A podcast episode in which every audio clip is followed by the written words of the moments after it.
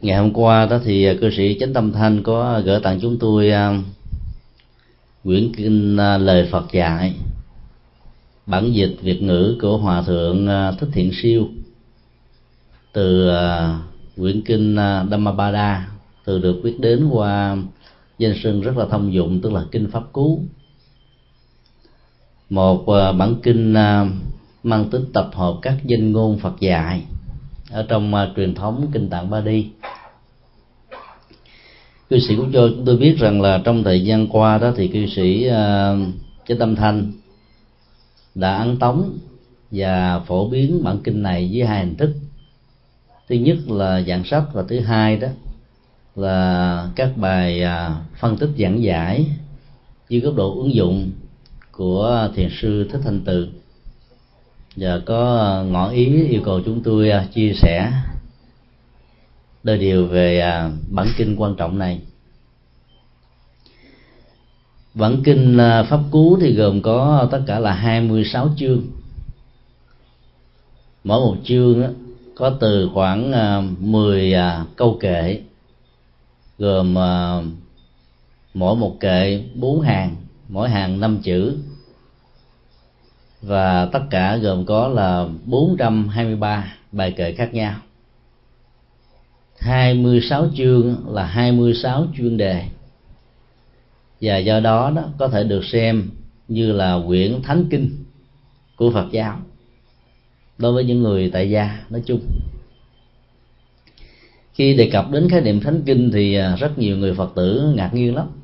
Tại vì thánh kinh là của thi chúa giáo là của các tôn giáo khác nhưng thực ra đó khái niệm thánh đó, chỉ có trong đạo phật mới có nhiều nhất thôi. Chúng ta có à, thánh nhân thánh hướng thánh quả thánh kinh. Và tất cả các giá trị thánh đó, theo tinh thần Phật đó, thì nó khác hoàn toàn với khái niệm thánh ở trong uh, truyền thống của uh, do thái giáo và cơ đốc giáo. Ở chỗ đó là người đạt được thánh là người đã chuyển hóa được hết tất cả các cái hoạt dụng, thói quen, suy nghĩ, hành động, giao tế, ứng xử mang tính cách phàm ngu. Trong phật giáo người phàm và ngu đó, nó có mối liên hệ với nhau. Định nghĩa căn bản trong à, truyền thống phật học người được gọi là phàm phu tục tử, là những người không hiểu được đạo lý nhân quả, không thấu rõ được là mọi thứ vận hành trong cuộc đời này là sự tương tác đa chiều của nhân duyên. Và lý giải mọi sự vật, hạnh phúc và khổ đau trên nền tảng hoặc là ngẫu nhiên, hoặc là dưới sự sắp xếp của thượng đế hay là đấng thần linh.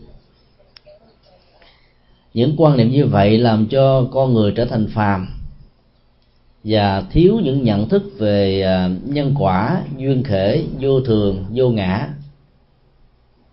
Người đó được gọi là người ngu. Như vậy, khái niệm ngu ở trong phật giáo không phải đồng nghĩa với những cái từ thất học, kém trình độ văn hóa, không có kiến thức không dân bằng, không học vị, mà là những người sống, có thói quen nhận định, đánh giá, lý giải và giải quyết các vấn đề không dựa trên nền tảng của nhân quả. Không hiểu rõ được cái quy luật duyên khởi, vô thường, vô ngã, tác động, chi phối, vận hành mọi sự vật hiện tượng trong cuộc đời, thì người như thế được gọi là ngu. Như vậy bản chất của người phàm theo định nghĩa thiếu kiến thức nhân quả của tứ diệu đế cũng đồng nghĩa với người được gọi là ngu. Và do đó, các nhà khoa học gia, các nhà thiên tài, các nhân tài, các nhà phát minh, sáng kiến, nếu không lý giải mọi vấn đề dựa trên nền tảng nhân quả, duyên khởi, vô thường, vô ngã thì cũng được gọi như là những người đang còn sống ở trong trạng thái của ngu. Trí thức là sự đối lập lại hoàn toàn với sự ngu. Nhưng theo phật giáo đó, trí thức đó, nó là kết quả của giáo dục, kết quả của chủ nghĩa kinh nghiệm, kết quả của những tư duy trên quy tắc tổng hợp, quy nạp, diễn dịch, hoặc là bao gồm hết tất cả những thứ này. Trong khi đó, trí tuệ đó nó lại là một loại tri thức về đạo đức và tri thức về tâm linh. Nghĩa là người có trí tuệ không nhất thiết là người có tri thức, nhưng trong mọi ứng xử, giao lưu, tiếp xúc, hành động, thậm chí là những nét suy nghĩ rất là là là là là một mình, không ai biết, không ai có thể thấu được. Ấy thế mà không bao giờ tâm tưởng của người đó nghĩ đến việc làm xấu hại người khác tác động tiêu cực hay để cho cái tôi vị kỷ đó ảnh hưởng dưới nhiều góc độ khác nhau. Còn ứng xử không mang những chất liệu đạo đức và tinh thần tâm linh như vừa điêu thì con người đó giàu có rất nhiều vai trò vị thế trong xã hội khác nhau, vẫn được gọi là người phàm và trong nhiều tình huống khác nhau vẫn được xem như là người ngu. Dựa vào cái định nghĩa căn bản đó đó, thì ngày hôm nay chúng tôi xin chia sẻ một phần rất nhỏ của à, phẩm thứ năm, đó là chuyển hóa phạm ngu ở trong kinh pháp cú. Mỗi một bài thi kệ trong kinh pháp cú đó, nếu có thời gian đó, chúng ta phải học đến khoảng à, một tiếng đến hai tiếng đồng hồ. 423 thi kệ của đồng nghĩa là chúng ta phải mất đến 423 buổi để trình bày, để tham khảo.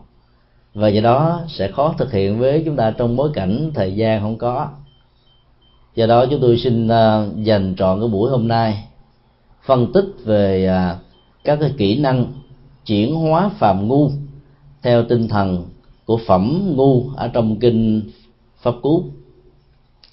Phẩm này gồm có tất cả là 16 à, câu kệ.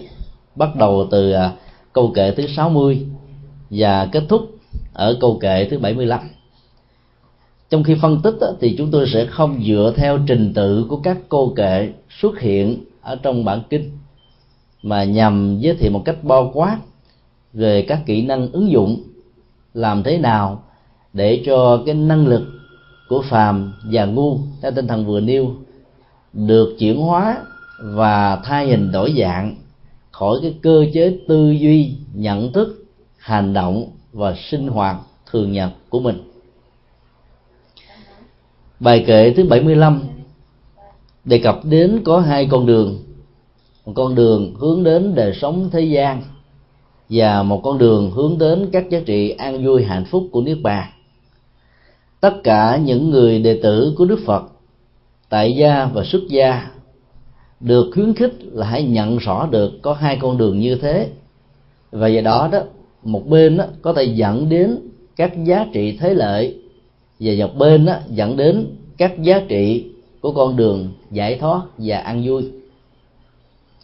Ngày hôm qua chúng tôi đã phân tích một cách rất là bao quát về cách thức rũ bỏ trói buộc như là một trong những nỗ lực đầu tiên rất là cần thiết đối với các hành giả sau khi trải qua các giá trị của đời sống thế gian và không cảm thấy thỏa mãn được bản chất hạnh phúc cũng như là những đóng góp của nó cho bản thân mình và xã hội, nên đã mạnh dạn rũ bỏ hết tất cả những thành công ở trong cuộc đời để trở thành một nhà sư với hình thái thông dong, nhẹ nhàng, giải thoát, thảnh thơi. Trong một trạng thái sống rất là đơn giản, có trách nhiệm về đạo đức, thực tập đạo đức, chuyển hóa tâm linh và giúp cho những người khác cũng đạt được những giá trị này sở dĩ làm được như vậy là họ đã thấu rõ được một cách vô tình hay là đúng phương pháp vì về những gì mà Đức Phật đã nêu ra ở trong bài kệ thứ 75 tức là có hai con đường con đường của giá trị thế lợi và con đường của giá trị giải thoát. Thế lệ là những lợi lạc phục vụ cho các hạnh phúc giác quan, ví dụ nhà cao, cửa rộng, phương tiện, vật chất vị thế xã hội, danh vọng, địa vị, chức tước, tiền bạc và hạnh phúc dưới mái ấm của gia đình. Tất cả những giá trị thế lợi đó đó là mục tiêu phấn đấu của rất nhiều người và nó là mục tiêu rất căn bản và có thể được chấp nhận dưới góc độ của học thuyết nhân thừa do Đức Phật thiết lập dành cho người Phật tử tại gia.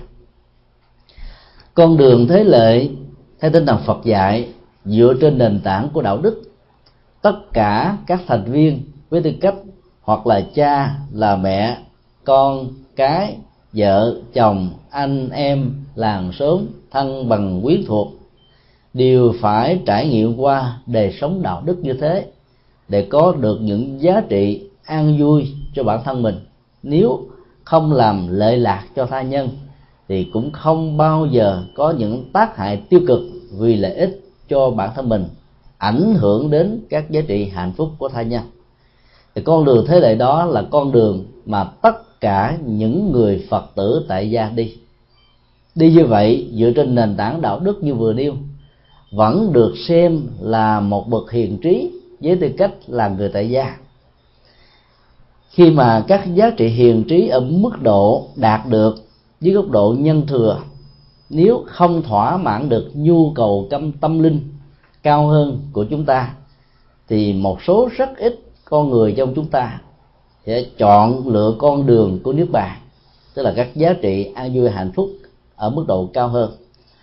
Trong đời sống của người xuất gia đó thì các giá trị hưởng thụ những um, an vui hạnh phúc của giác quan đã không còn là điều quan trọng nữa mà có thể nhìn thấy rằng là sự hưởng thụ vào nó nó có thể dẫn đến nhiều cái chướng duyên.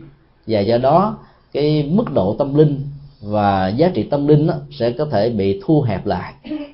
Phát triển nhiều về thế lệ thì tâm linh đó bị hạn chế. Do đó đó cái nhu cầu này sẽ làm cho một số người vốn có những hạt giống của tâm linh đã quyết định trở thành người xuất gia chân chánh.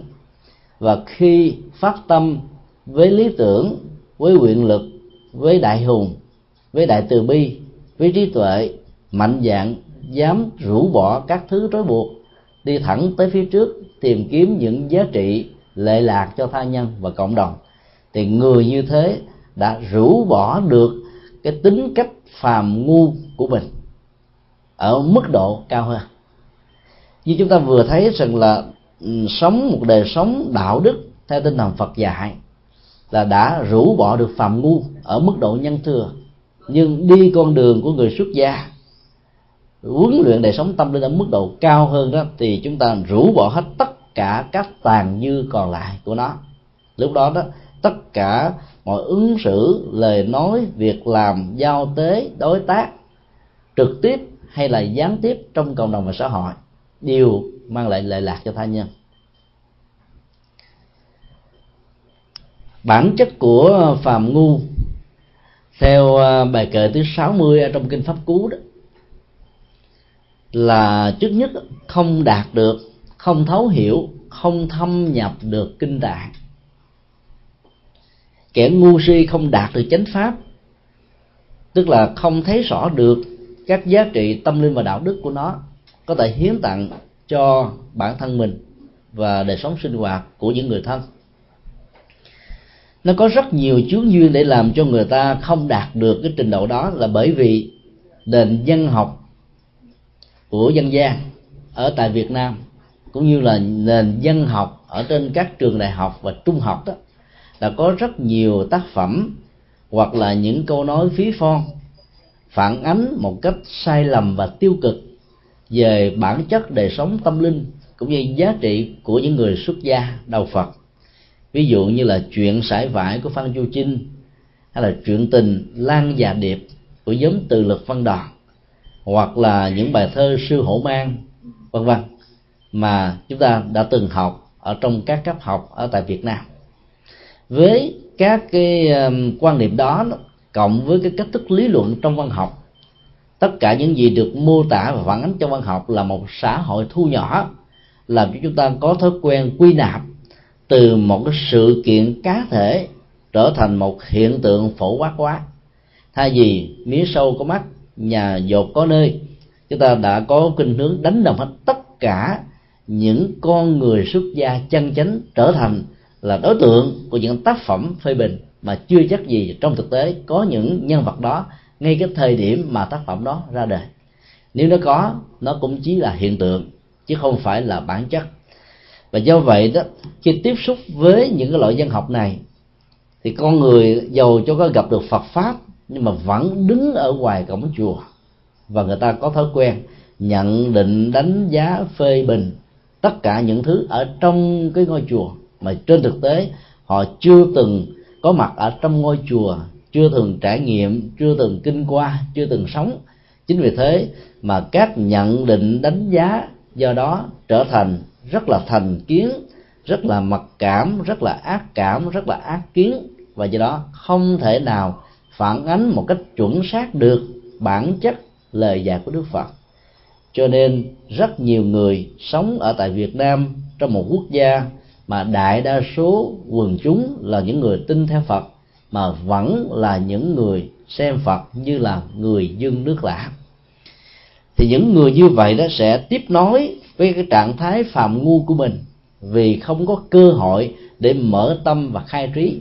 Mặc dầu trong đời sống xã hội, họ có thể có dân bằng, có học vị, có học hàm, có nhiều vị thế, nhưng không hiểu được giáo pháp thì vẫn được hiểu là người chưa đạt được cái trình độ tâm linh. Và do đó, trong các biến thiên thân trầm vinh nhục lên voi xuống chó thành công thất bại, người đó vẫn có thể bị nỗi khổ niềm đau tác động và chi phối. Trong Phật giáo đó chúng ta có thể dùng một cái ảnh dụ để so sánh sự khác biệt giữa tri thức hay là kiến thức với trí tuệ. Người có tri thức và kiến thức đó, có thể hiểu rất rõ về công thức chế tạo ra bơm hạt nhân bơm nguyên tử. Có thể hiểu rất rõ những cái tiến trình để tạo ra rượu bia xì ke ma túy và họ làm điều đó rất thành công với kết quả cao nhất của nó. Nhưng sự thành công của những thứ này mang lại đổ nát tan thương, chết chóc, bệnh tật, mất phương hướng, mất tương lai, hưởng thụ và đưa đời sống của mình ngày càng đi xuống. Trong khi đó ngồi người có trí tuệ không hề biết chi về những thứ này, nhưng họ không bao giờ làm những việc đó. Dầu cho có bị cưỡng bức, hành hạ, đánh đập, hay là bị áp lực mạnh cỡ nào đi nữa, thì cái bản lĩnh không sợ hãi của họ vẫn làm cho họ không sờn lòng nản chí trước những nghịch cảnh khó khăn và vẫn giữ vững được lập trường đạo đức và lập trường tâm linh. Cho nên họ sẽ không là nạn nhân, không là đối tượng của những nỗi khổ niềm đau do kiến thức sử dụng sai phương pháp hoặc là kiến thức hay là khoa học mà không gắn liền với bản chất của đạo đức cho nên nhà Phật thấy rất rõ, và do đó đó, những người thực tập về tâm linh là phát huy về cái nhận thức về nhân quả, nhận thức về các quy luật vận hành trong vũ trụ để lý giải mọi sự vật hiện tượng diễn ra trong cuộc đời này. Đều chính do nhận thức rồi dẫn khởi ra các hành động cụ thể của lời nói, việc làm và tư duy. Và chính như thế người đó sẽ tránh được tất cả những hậu hoạn ở trong tương lai bài kệ thứ 60 ở trong kinh pháp cú đã đề cập đến chúng ta về à, bốn cái ảnh dụ so sánh. Nhằm cho thấy được cái tính cách phàm ngu đó ảnh hưởng làm cho con người đối diện trước chánh pháp mà có mắt cũng như là không có trần nghe được các pháp âm mà trở thành phiền não thay vì là sự rơi rụng của nỗi khổ và niềm đạo mắt, thấy, tai, nghe, mũi, ngửi, thân, xúc chạm với chánh pháp, tiếp xúc với đó nhưng mà không hề tiếp nhận được giá trị của đó là bởi vì các thành kiến, các mặc cảm, các ác kiến mà họ có thể đã từng gặp do chính tận mắt hay là tính lỗ tai họ nghe, hoặc là do người khác kể lại, rồi đồng hóa từ những cái cá thể trở thành cái phổ quá hóa. Và do đó dẫn đến sự bế tắc và chai sạn niềm tin. Và do vậy mỗi khi thấy những gì hay phải, cái sự hoài nghi bắt đầu trỗi dậy. Các hình ảnh cũ ở trong quá khứ đó, từ dân học, từ đời sống, từ kinh nghiệm, từ truyền miệng đó, bắt đầu trở thành như là những ổ khóa giam nhốt chúng ta, làm cho mình không thể mở mắt tự giác được. Ba ảnh dụ được nêu ra là đêm rất dài với người mất ngủ, đường rất xa với kẻ lữ hành mỏi mệt. Cũng thế, dòng luân hồi sẽ tiếp nối với kẻ ngu không tỏ ngộ được chánh pháp. Dĩ nhiên là ai đã từng thức đêm thì mới cảm thấy được đêm dài. Hoặc là ở trong tù bằng nghìn thu ở ngoài. Bởi vì cái thời gian ở đây đó, mặc dù bản chất của nó vẫn là thời gian vật lý, trôi qua bằng những tích tắc của các cái cây tim hay là quả lắc của đồng hồ. Ấy thế mà cái tâm trạng não nùng chán chề, không ngủ được vào ban đêm đã làm cho người đó có cảm giác rằng cái thời gian này thuộc về tâm lý. Và do đó nó dài đăng đẳng muốn nằm ngủ mà trần trọc băn khoăn dắt chẳng thành thì cũng tương tự như vậy đó cái con đường nó từ cái địa điểm mình xuất phát đến nơi mình muốn á, nó cũng vẫn có một cái khoảng cách địa dưới địa lý nhất định. Có thể là 50 mao có thể là 100 mao có thể là gì đó. Ấy thế mà khi mình mỏi mệt mỗi sự cắt bước chân đi ở trên con đường đó đó nó làm cho mình có cảm giác nặng nề dài đăng đẳng. Và do đó cái kết quả của sự đi đó nó lệ thuộc rất nhiều vào cái thái độ ở trong lúc chúng ta khởi hành. Và cũng như thế đó cái con đường và bản chất của hạnh phúc đó nó có thể có được sự hỗ trợ ở mức độ cần thiết về phương diện tri thức. Nhưng nếu sử dụng sai phương pháp về tri thức cũng như là sai mục đích đó, thì bản chất của tri thức thế gian có thể trở thành trở ngại của nỗi khổ niềm đau. Trong cái đó tuệ giác là một nhu cầu không thể thiếu mà nếu sử dụng được cái này đó thì rõ ràng là chúng ta sẽ vượt ra khỏi được tính cách phạm ngu. Theo định nghĩa này thì, thì tất cả những gì được gọi phạm ngu có nghĩa hiểu tương đồng với sự mù chữ chánh pháp. Mù chữ về kiến thức đó chúng ta có thể học thông qua giáo dục thông qua chủ nghĩa kinh nghiệm, thậm chí có nhiều người không có dân bằng học gì ấy thế mà nhờ những trải nghiệm của bản thân, họ có thể cảm nhận được ở trong cuộc đời này nhiều giá trị rất là sâu sắc. Mỗi một lần vấp ngã thì mỗi một lần khôn, mỗi một lần thất bại, tạo thêm một bài học mới. Nhưng tuệ giác đó thì nó lại khác với những cái kinh nghiệm thuộc về chủ nghĩa kinh nghiệm trên nền tảng của các ký ức về những chuyện đã diễn ra mà nó liên hệ đến cái nhận thức đạo đức và đời sống của đạo đức. Cho nên chánh pháp được hiểu trong tình huống này, vừa là các giá trị chân lý về nhân quả, duyên khởi vô thường, vô ngã và những con đường vượt thoát nỗi khổ niềm đau. Nhưng mà khác, nó có thể được hiểu như là là một sự quyết đoán rất là sáng suốt, không chần chừ, không do dự, không chán nản, không thất vọng, không bỏ cuộc nửa chừng trên những giá trị mà mình đi qua thì người sống được như vậy thì được xem là không bị mù chữ chánh pháp. Cho nên có nhiều người không hề đọc kinh được một chữ nào, do vì không biết được chữ cái của ngôn ngữ mẹ đẻ của bản thân mình. Nhưng nghĩa lý của kinh vẫn có thể thâm hiểu thì người đó vẫn được gọi là người tuệ trí. Chẳng hạn như trong quá khứ chúng ta có một vị thánh tăng như là một vị bồ tát, đó là lục tổ huệ năng trong thời hiện đại, chúng ta cũng có một vị cao tăng, đó là hòa thượng quảng khâm, người trung quốc. Cả hai vị này đều không biết đọc chữ. Ấy thế mà có thể giảng kinh thuyết pháp một cách rất là lưu thông. Tất cả những bút mắt, những hoài nghi, những bế tắc của cuộc đời của con người ở rất nhiều tình huống khác nhau. Khi được đọc ra, các ngài chỉ cần nghe là có thể tạo ra chúng ta các giải pháp. Do đó vượt qua được cái nạn mù chữ về chánh pháp là một nhu cầu không thể thiếu. Trong những cái giai đoạn mà Việt Nam bị chiến tranh, tàn phá, Phật pháp không được giảng ở trong các giảng đường, các trường Phật học không có cơ hội để mọc lên. Tăng ni chỉ tu theo truyền thống của tông môn pháp phái, và do đó các giá trị tuệ giác đó gặp rất nhiều sự trở ngại.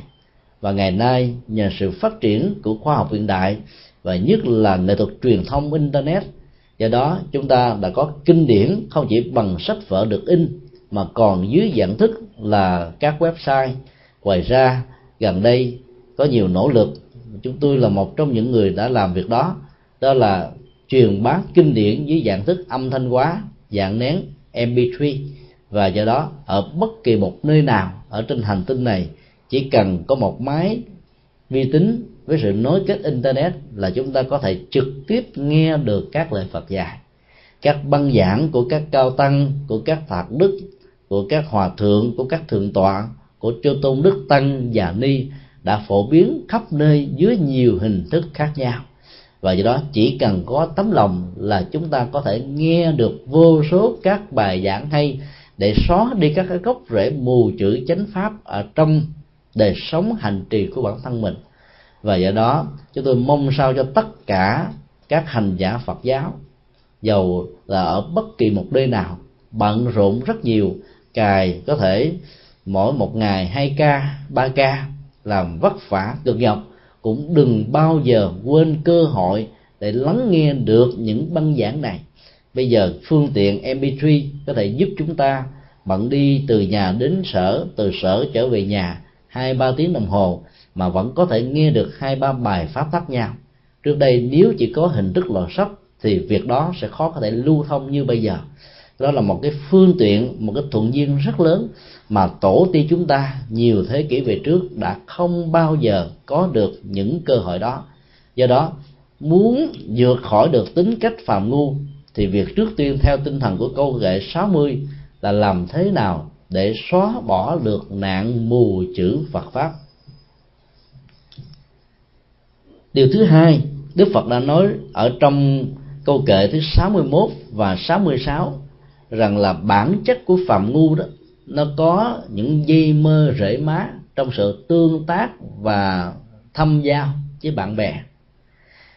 Bạn bè đó khi tiếp xúc với chúng ta thì nó sẽ dẫn đến một cái tình trạng hoặc là cá tánh của mình ảnh hưởng trên người đó hoặc là cá tánh của người đó ảnh hưởng trên mình trong mối giao lưu tiếp xúc với tha nhân và cộng đồng.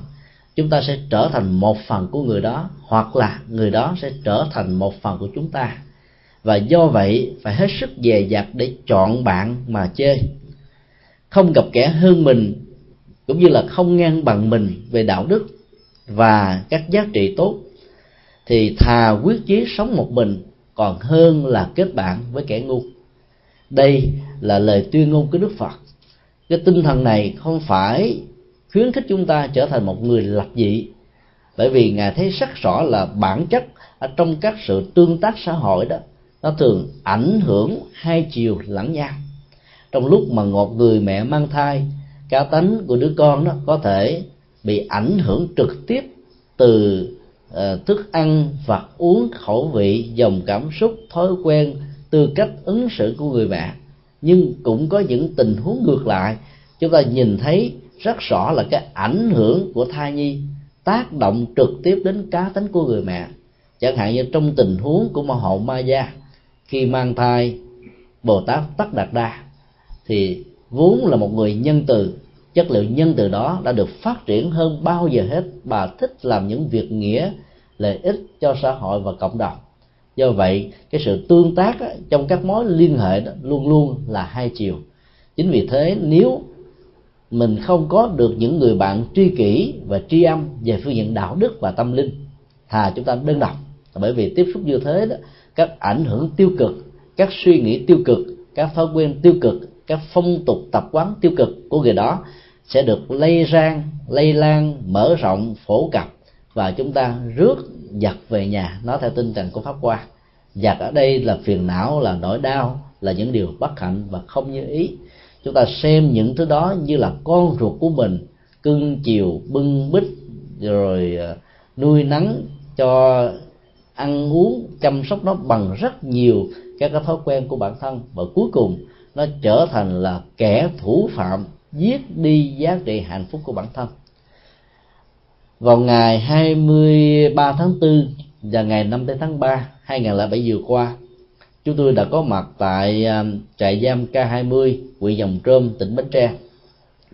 Tại đây có 1.850 phạm nhân hình sự với bản án từ 5 năm đến 20 năm tù, từ các cái tội như là buôn bán ma túy, tổ chức mại dâm, giật dọc, giết chóc, quan tham ô biến chất, lừa đảo, nhân dân, vân vân đã vào đây gửi từng trang lịch ở trong trại giam.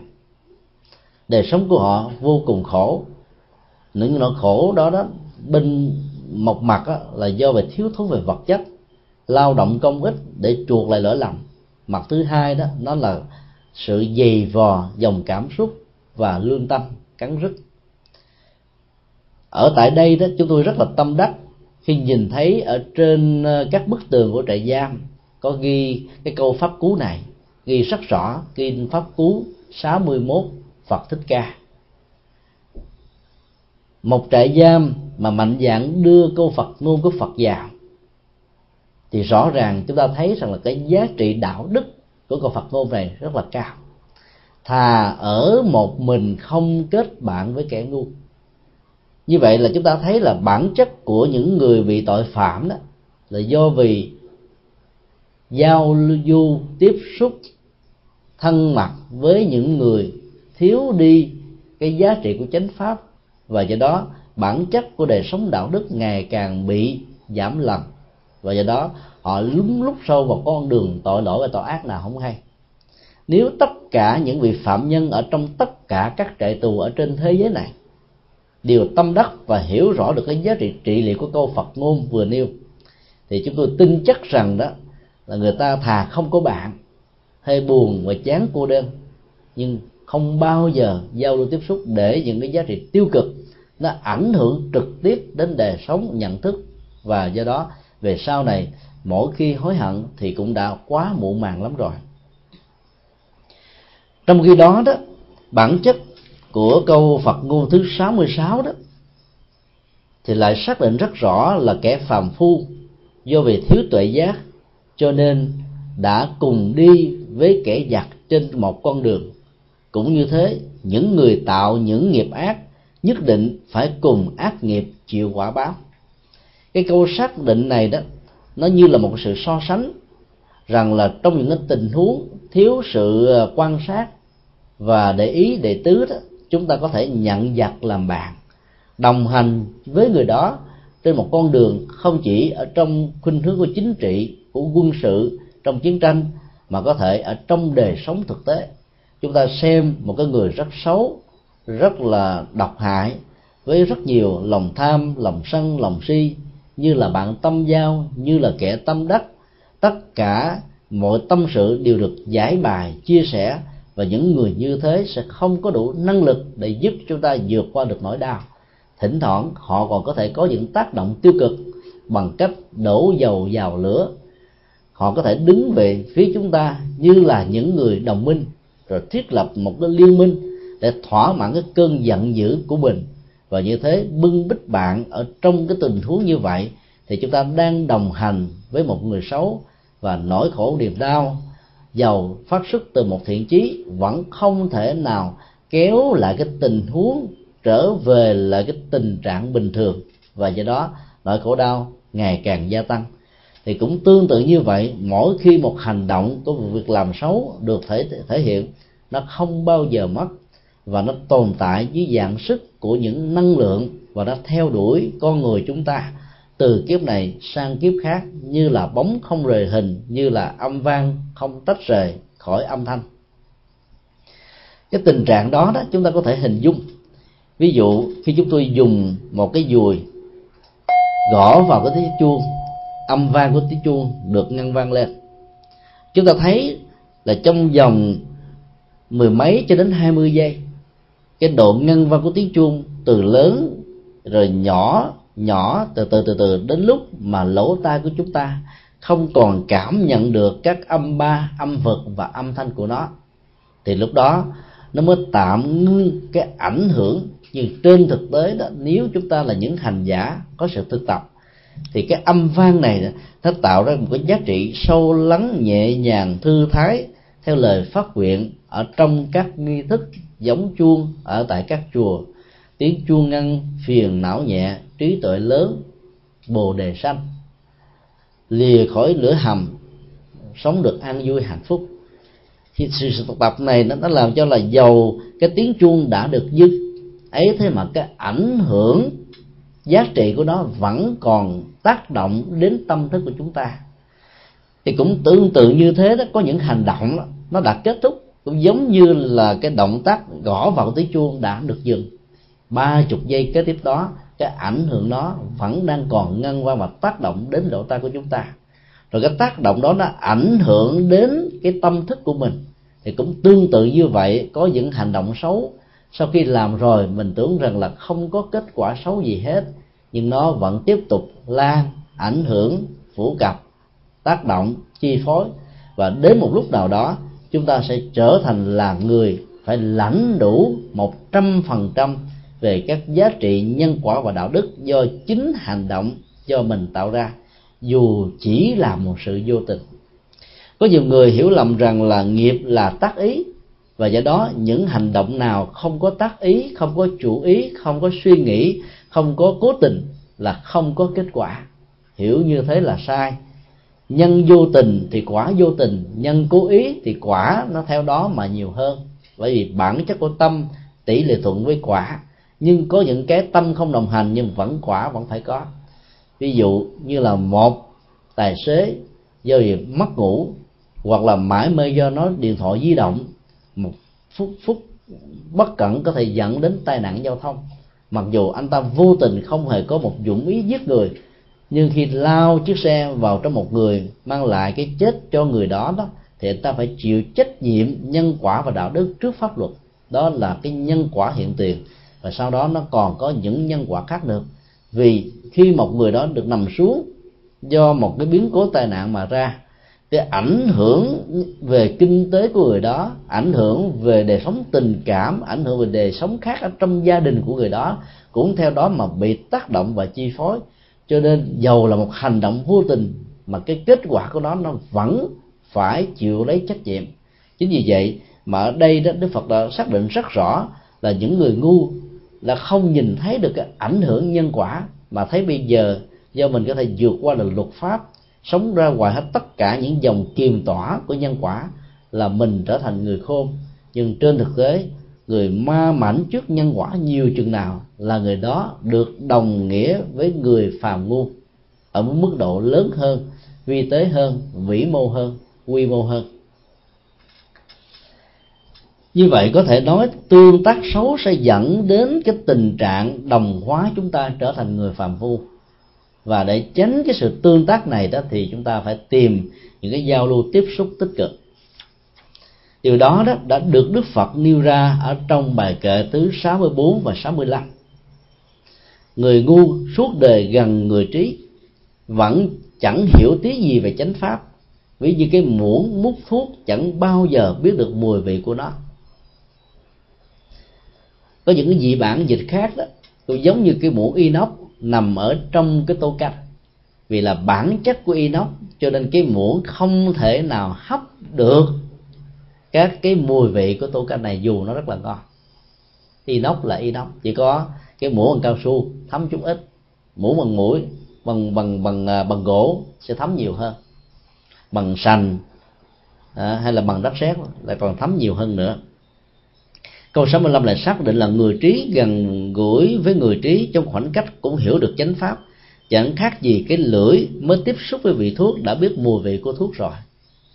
Ở đây chúng ta thấy là thỉnh thoảng sẽ có những con người gần được phật để lấy le gần được phật để tạo ra hãnh diện gần các bậc cao tăng á, để có một cái giá trị gì đó cho thấy rằng là tôi là đệ tử của ông cớm của ông này của ông kia mà chẳng hề ứng dụng các giá trị tâm linh và những lời dạy vàng ngọc của các bậc cao tăng đó.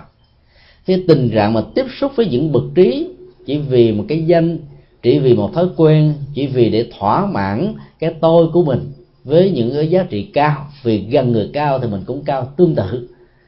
Do đó mà họ đã đánh mất cơ hội để hấp thu và trở thành một phần của các bậc cao tăng như thế cho nên bản chất của tiếp xúc giao lưu đối tác theo phật giáo không phải là để tạo sự hãnh diện cho bản thân mình mà là làm thế nào để mình trở thành người đó ở hiện tại và trở thành bậc cao tăng đó ở trong tương lai về phương diện tính cách và đạo đức.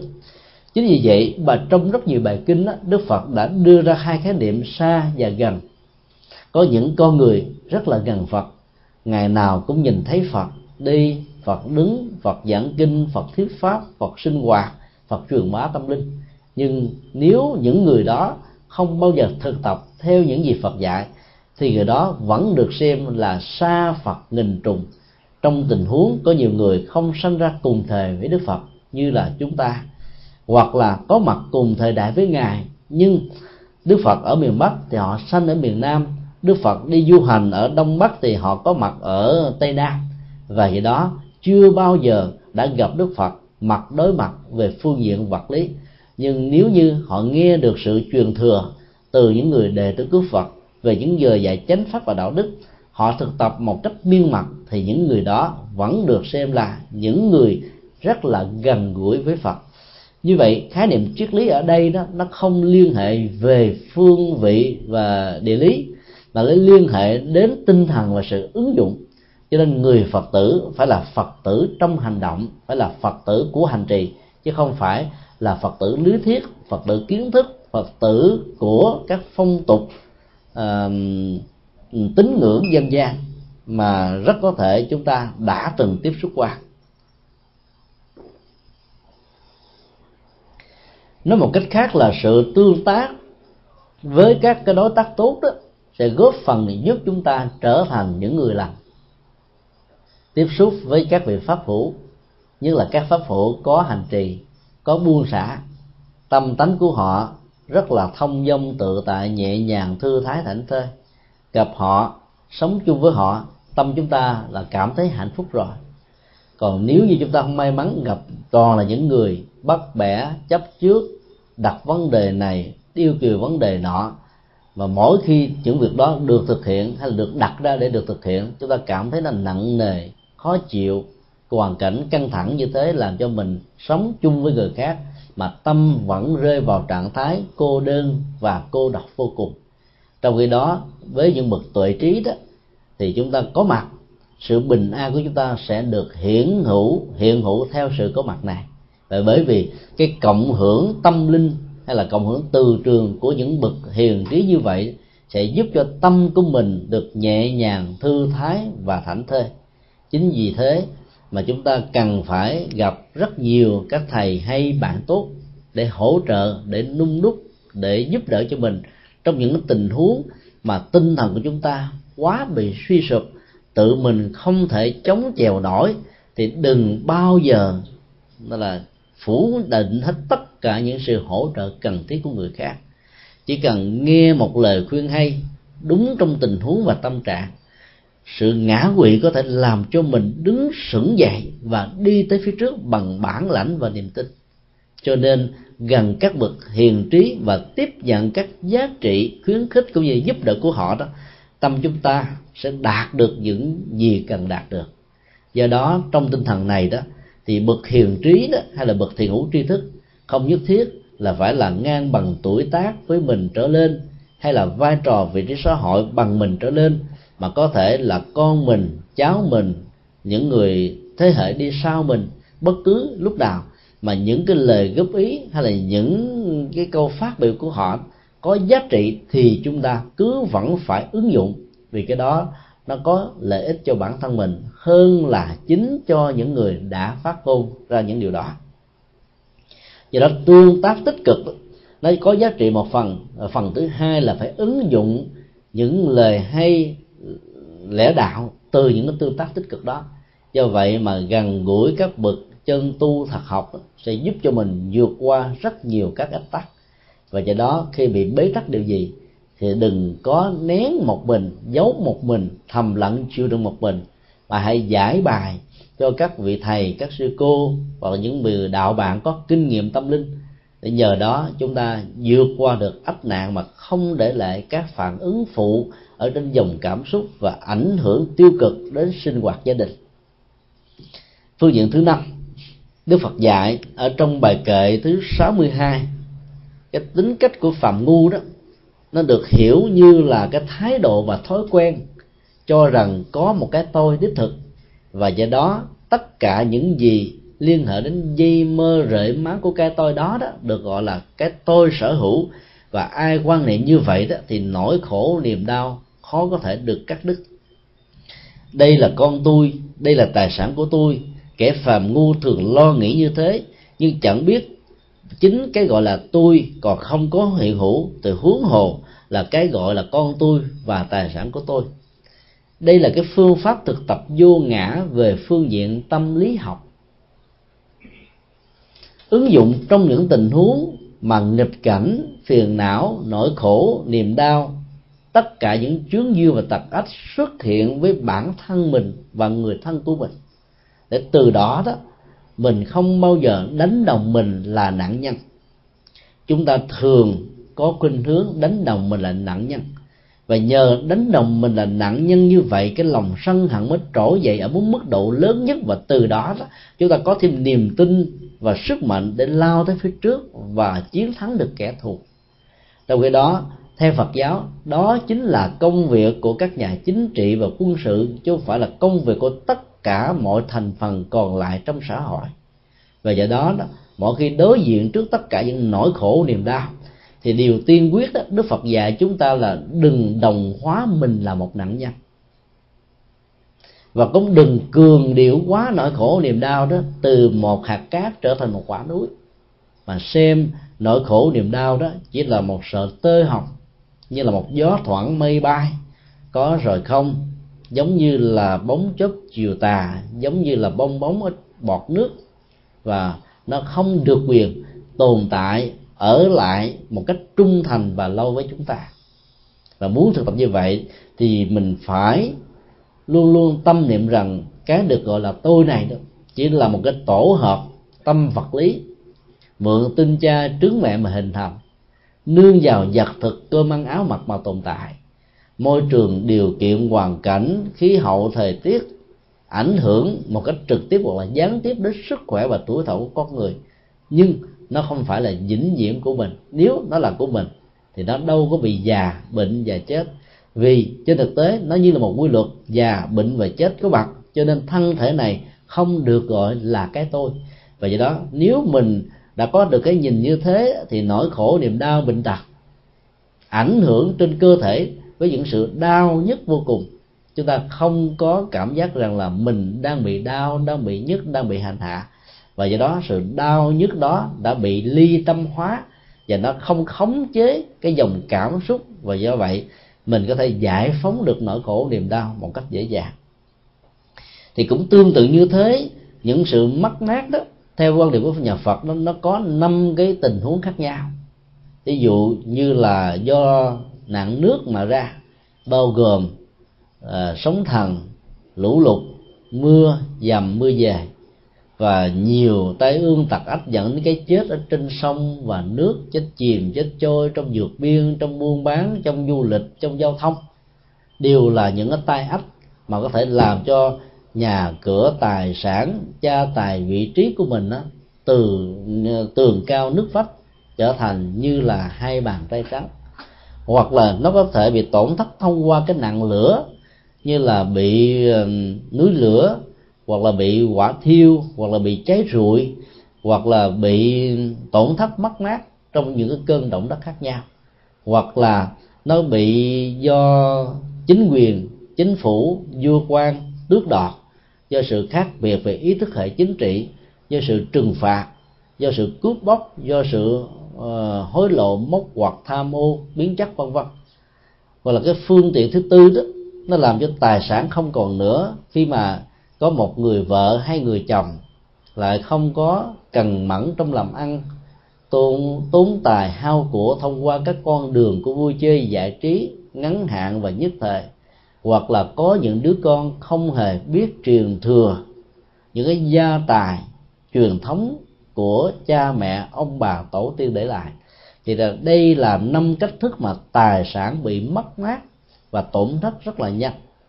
Và điều cuối cùng đức phật cũng xác định rất rõ đó, nếu mình không có phước báo đó, thì trong các biến cố thăng trầm vinh nhục của cuộc đời đó, chúng ta sẽ khó có thể đứng dậy được một cách an vui ở trong những nỗi khổ, niềm đau như thế. Và cái sự lúng lúc sau đó đã làm cho họ mất hết phương hướng và cái hận thù trỗi dậy hơn bao giờ hết. Khi đông đo tính điểm với cái quá khứ của mình và cái hiện tại chẳng còn gì nữa. Chính vì vậy mà đức phật dạy là trong những tình huống như thế đó, thì chúng ta không còn cách nào khác là phải thực tập vô ngã, không xem mình là nạn nhân và cũng không nhìn thấy những kẻ tạo ra tội ác ảnh hưởng đến hạnh phúc và gia đình của mình đó là tác giả. Mặc dù trên thực tế họ đã từng, họ đã làm làm bằng phương pháp, làm bằng chính sách, làm bằng nhiều cách thức khác nhau. Nhưng chúng ta không xem họ là là tác giả à, để chúng ta dễ dàng bỏ qua cái lỗi lầm của những người đó. Và do đó đó, sự giải phóng nỗi khổ, niềm đau khỏi dòng cảm xúc của mình mới được dễ dàng.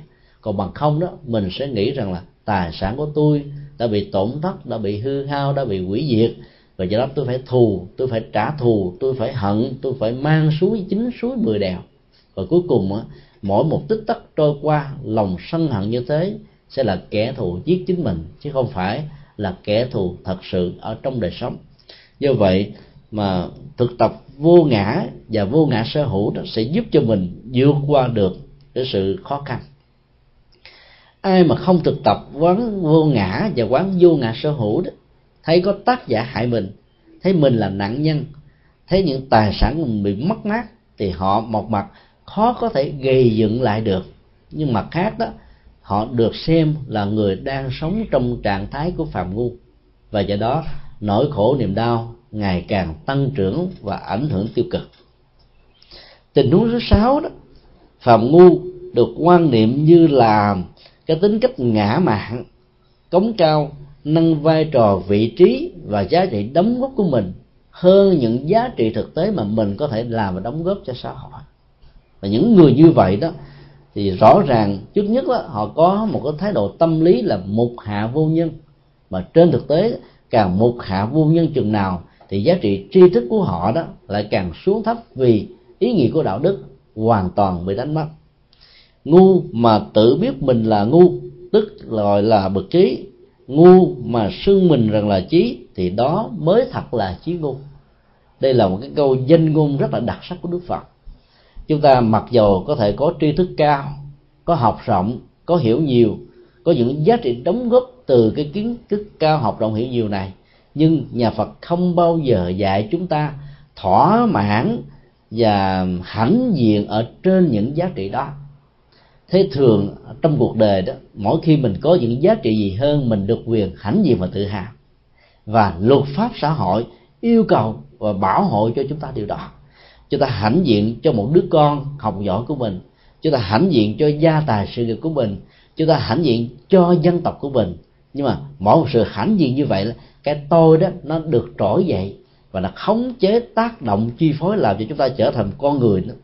Ừ, luôn luôn là trèo cao trên và hơn cái thực tế mà mình có thể có. Và do đó nó có thể tạo ra một cái biến chứng về cảm xúc và tâm lý, cũng như là thái độ rằng tôi cần phải có những cái giá trị đền đáp xứng đáng về những gì mà tôi đã làm. Cho nên chủ nghĩa công thần từ đó xuất hiện. Khi mà chúng ta làm cái gì đó cho xã hội mà đính kèm theo cái chủ nghĩa công thần, với công trạng, với những cái cáo trạng, với tất cả những cái gì mà đòi đền đáp đó thì việc làm đó nó được gọi là việc làm, mà bản chất của đó là bản lề của cái tôi. Cho nên nó mang cái ý tưởng, mang nội dung của cái ờ, nhỏ nhoi, ích kỷ, vị kỷ hơn là những giá trị đóng góp. Cho nên những con người như vậy luôn luôn hãnh diện tự hào, mặc dù mình đang còn là phạm ngu, nhưng họ nghĩ rằng họ number one. Họ là số một rồi, không cần phải học, không cần phải đối chiếu, không phải so sánh, không phải tham khảo độc quyền độc tôn độc đoán, chuyên chế và những cái thứ đó nó mang lại biết bao nhiêu là nỗi khổ niềm đau cho con người và xã hội. Ấy thế mà thỉnh thoảng họ vẫn nghĩ rằng tôi là đỉnh cao trí tuệ của thời đại. Cái này được gọi là trí ngu ở theo tinh thần của Phật giáo và đặc biệt là ở trong à, cái bài kệ thứ 63 này. Và do đó, con đường để giảm bỏ và chuyển hóa được cái thói quen phạm ngu là làm thế nào mình sống một cách rất là khiêm hạ có thể biết rất nhiều, nhưng mà không bao giờ hãnh diện tự hào về cái biết này. Mà làm sao để tìm tất cả những cái giá trị thực tế, đem cái biết đó vào trong ứng dụng và hành trì, để nó có thể phục vụ cho tha nhân. Thì cái đó nó rất là hay. Thì những con người mà có tính cách khiêm hạ và ứng dụng, làm nhiều nhưng mà nó ít, đóng góp nhiều nhưng mà không bao giờ kể công. Thì những con người đó đi tới đâu, ai cũng mến, cũng thương và tới đâu đó, nó cũng tạo tình thân và thiết lập ra tình bạn. Còn mình làm ít mà mình kể công nhiều đó, người ta nghe rất là mỏi mệt. Cái người nhất là mang ơn mình có cảm giác nặng nề vấn và họ nghĩ rằng họ như là một gánh nặng xã hội. Họ nghĩ rằng họ như là con mọt.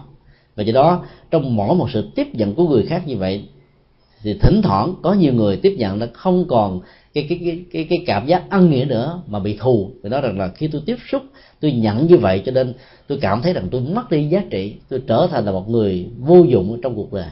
Cho nên đóng góp nhiều mà tinh thần vô ngã nhiều đó thì chúng ta sẽ mang lại rất nhiều lợi lạc cho tha nhân.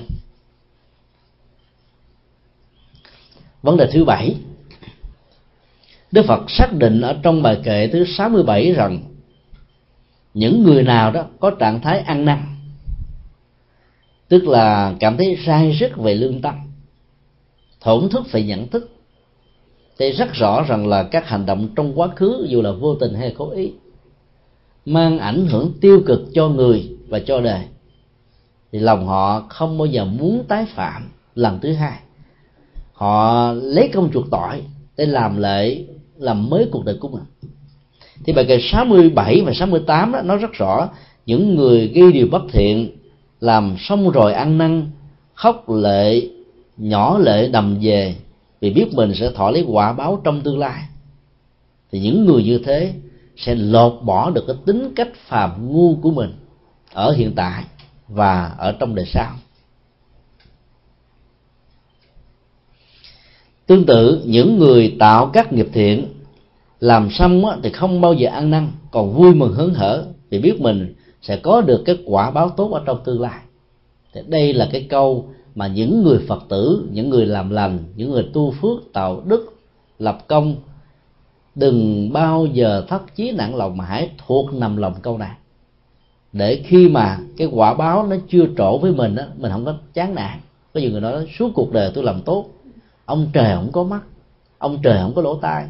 Tôi kêu cứu, tôi gian sinh, tôi cầu khẩn, tôi làm biết bao nhiêu việc tốt, ấy thế mà tôi gặp toàn là những chuyện à, trời ơi đất hỡi ba chìm bảy nổi tám lên đên.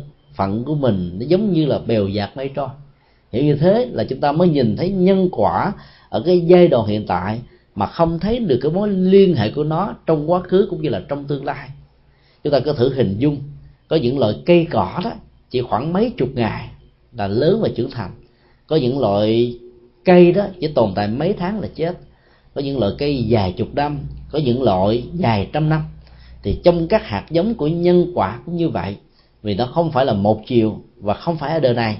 Nó còn ảnh hưởng, tác động, chi phối đa chiều, phức tạp vô cùng.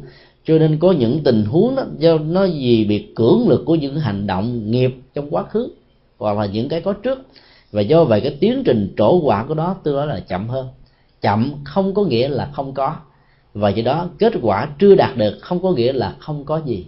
Chính vì vậy mà cứ như thế không bao giờ cảm thấy nuối tiếc về việc làm tốt mà mình đã thể hiện cho xã hội và cộng đồng. Nuối tiếc về một việc làm tốt đó, là một thái độ tâm lý xấu. Và giá trị đạo đức xã hội của đó hoàn toàn mất đi. Ví dụ trước đây chúng ta đã từng giúp một người nào. Thông qua cái giúp đó đó người đó được thăng quan tiến chức thành công trong xã hội. Rồi sau này người đó lên mặt với mình. Chẳng những không trả ơn mà còn gieo quán thù hằn cứ như thế mà nối kết kéo dài. Lúc đó đó chúng ta có thể trỗi lên một cái ý niệm như thế này. Phải mà lúc trước tôi không giúp đó liệu nó có dám lên mặt dạy đề với tôi ngày hôm nay không? Giá mà ngày trước đó, tôi cho nó chết thì bây giờ nó đã trở thành ra người thiên cổ rồi. Chứ đâu có thể mà hung hăng láo cá thế này thế kia. Những điều lý luận như vậy trong thế giới giang hồ đó là những điều mà có thể chấp nhận được nhưng trong nhân quả của đạo đức đó làm như thế thì tất cả các giá trị đóng góp trong quá khứ sẽ bị mất đi hết. Vì cái thái độ là um, nuối tiếc về việc làm tốt này nó sẽ làm cho việc làm tốt không còn ý nghĩa nữa. Trong cái đó ở trong câu 67 đó thì đối với những việc xấu đó mà mình ăn năn hối hận đó, thì giá trị tốt đó nó sẽ được phát sinh và cái nghiệp đó nó sẽ được thay đổi. Cho nên theo tinh thần này thì không có định nghiệp và do đó cũng không có định mệnh. Và do vậy, ai quan niệm rằng là mọi thứ diễn ra trong cuộc đời này đều có gốc rễ của di mơ rễ má, tất cả những nỗ lực ở hiện tại đều không có tác động chi thì người đó sẽ không bao giờ có được đời sống đạo đức. Chính vì vậy mà phải hiểu nhân quả theo một cái hình học không gian, chứ không phải hình học bậc phẳng hình học bậc phẳng chúng ta hiểu đơn giản, giết một người, bị người khác giết lại, hết trong cái đó nhân quả nó thay đổi theo thái độ nhận thức của tâm. Và nó tỷ lệ thuận với cái tâm lực của tâm. Có những cái hành động chúng ta làm lớn lắm, nhưng mà giá trị xã hội hoàn toàn không có, vì chúng ta làm vì mua danh. Làm như là một nghệ thuật thay thế quảng cáo. Làm vì một cái động cơ mục đích nào khác. Chứ không phải vì con người, vì xã hội, vì nỗi đau, vì sự trị liệu, vì sự giúp đỡ. Cho nên ý nghĩa nhân quả của nó cũng theo đó bị giảm đi rất là nhiều. Chính vì thế mà mỗi khi làm một việc xấu đó thì cần phải sai sức, thì lúc đó đó, cái năng lực của cái hành động xấu đó nó sẽ giảm đi ở phương diện nhất định. Và duy trì cái trạng thái này để tạo ra các hành động cụ thể đó, thì giá trị lệ lạc đó sẽ chuyển hóa hết tất cả những cái phàm ngu trong quá khứ. Hai lần có mặt tại trại giam, chúng tôi đã đề nghị tổng giám thị của trại giam, tức là tổng giám đốc của trại giam như thế này. Thay vì cho họ làm lao động công ích, thì hãy thỉnh thoảng cho họ đi tới các cái trung tâm từ thiện để giúp cho họ làm. Ví dụ, nâng đỡ một cụ già dìu dắt một người bệnh tật. Thì cái bàn tay này thay vì đã từng trộm, từng cắp từng đánh đập, từng đã phá, từng quỷ diệt, chặt nó đi phạt nó bằng cái nhiều cách khác nhau thì bàn tay này sẽ mất đi cái chức năng tái tạo lại cái năng năng lực tích cực. Cho nên hãy thay thế cái bàn tay này bằng một thái độ tích cực thì bàn tay xấu đó trở thành một bàn tay tốt. Bàn tay đã từng làm đổ máu thì bây giờ xây dựng hạnh phúc và hòa bình. Bàn tay đã từng cướp của thì bây giờ trở thành là chia sẻ, giúp đỡ, ban tặng. Do đó, thay vì chúng ta trừng phạt thì hãy chuyển hóa tâm thức của người bằng cách làm cho họ thấy được rằng là anh hùng hay là anh chị trong thế giới giang hồ nó không có ý nghĩa, mà hãy trở thành là người anh chị thật, tức là có hiền lương, có đạo đức, có nhân từ, có giúp đỡ, có vị tha, có vô ngã. Thấy ai đau thì giúp, thấy ai té thì đỡ, thấy ai ngã thì nâng, thấy ai bất lực thì thì hỗ trợ. Thì những hành động đó nó sẽ làm cho người đó trở thành anh chị thật sự ở trong cuộc đời hơn là chỉ bưng bít cho đàn em của mình để đàn em của mình phục vụ cho mình với những cái mục đích tiêu cực và xấu. Do đó, thay vì trừng phạt bằng hồ cao, tường sâu, hố sâu, thì hãy chuyển hóa tâm cho họ, giúp cho họ có cơ hội làm các việc từ thiện. Thì đây là cái cách bồi công lập đức chuộc tội tốt nhất. Cho nên nhà phật không bao giờ nhìn con người qua quá khứ của người đó bởi vì nhìn qua quá khứ đó, chúng ta sẽ có một cái hình ảnh rất xấu mà trong quá khứ, ai dám đảm bảo mình chưa từng có một lần xấu, chưa từng có một lần tiêu cực, chưa từng có một lần sai lầm, chưa từng có một lần tội lỗi. Vì đó, nhìn vào quá khứ về một người nào đó là chúng ta đang đóng khung người đó về quá khứ. Cho đó, bản chất của đời sống là diễn ra hiện tại và kéo dài trong tương lai. Cho nên nhìn bằng cái nhìn lạc quan tích cực đông đo tính điếm trên những giá trị mà người đã đóng góp, thì như vậy các thành kiến, các mặc cảm, các ác kiến đó hoàn toàn nó bị mất đi. Chính vì thế mà chúng ta mới phát huy được cái nguồn năng lực quý báu của con người. Phân biệt đối xử trên nền tảng của quá khứ, nó thường là cái công việc của các chế độ và chính trị. Người ta phải đì đọt con cháu của phe đối lập. Người ta phải tạo điều kiện cho con em của mình được phát triển. Và như thế, nó thuộc về phạm ngu. Và do đó họ đã đánh mất rất nhiều cơ hội để sử dụng các sức sáng và nhân tài cho cuộc đời. Cho nên, phải nhìn thấy cái đóng góp của hiện tại, và nhất là những nỗ lực làm mới, thì lúc đó đó chúng ta mới làm cho xã hội ngày càng đi lên. Vấn đề thứ 8 đề cập đến à, bản chất cái kết quả của những hành động phàm và ngu. Kết quả này đã được nêu ra trong hai bài kệ thứ 71 và 69 trong bài kệ thứ 71 đó, Đức Phật đưa ra một ví dụ cũng giống như là người cắt sữa bò. Không chỉ sáng và chiều là đã có thể thành được vị đề hồn ngon và ngọt. Cũng như thế kẻ phàm phu tạo nghiệp ác tuy chẳng cảm thụ nghiệp ác liền nhưng nghiệp lực vẫn âm thầm theo họ như lửa ngầm ngấm ở trong tro than. Cái câu xác xác minh này cho chúng ta thấy rất rõ rằng là có nhiều người vì mánh lới vì ma lanh vì khôn cho nên đã biết rất rõ được những cái sơ hở những cái ngóc cách của luật pháp và do đó được dù che được bảo bọc thì những cái hành vi tội lỗi của người đó đó có thể 10 năm, 20 năm, 30 năm không bị phanh phui, không bị trừng phạt. Nhưng không phải vì thế mà các hành động tiêu cực đó sẽ không trổ quả ở trong tương lai. Đây là cái điều mà Đức Phật đưa ra một cái hành động giống như là lửa đó than mặc dù bên trong nó đang còn rực cháy, nhưng bên ngoài đó chúng ta thấy nó cái những cái tro nó phủ trùm lên. Mình tưởng và có cảm giác rằng là lửa đó đã được tắt, mà trên thực tế nó vẫn còn yêu quyên hoặc là tất cả những cái loại cỏ đó vào cái mùa mưa, nó lớn mọc, rồi sau đó nó rơi dụng những cái hạt ở dưới lòng đất. Ở trong mùa hè, cỏ nó khô queo, không còn có một hình bóng nào hết. Mình tưởng rằng nó không còn sức sống nữa. Đến mùa mùa đông và qua đến mùa xuân đó, thì tất cả mọi thứ bắt đầu trưởng thành lại như là của năm ngoái như là của trước đó. Chính vì thế mà các hạt giống tiêu cực nó vẫn còn nằm y nguyên và nó không mất. Vấn đề ở chỗ là làm thế nào để chuyển hóa cái năng lượng cái khuynh hướng của hạt giống đó từ xấu thành tốt từ tiêu cực trở thành tích cực thì chúng ta mới hy vọng là nhổ lên sạch hết tất cả mọi thứ ở trong ở trong cuộc đời này cho nên đánh giá về nhân quả đó không thể đánh giá ở hiện tại, mà còn phải đánh giá ở trong tương lai.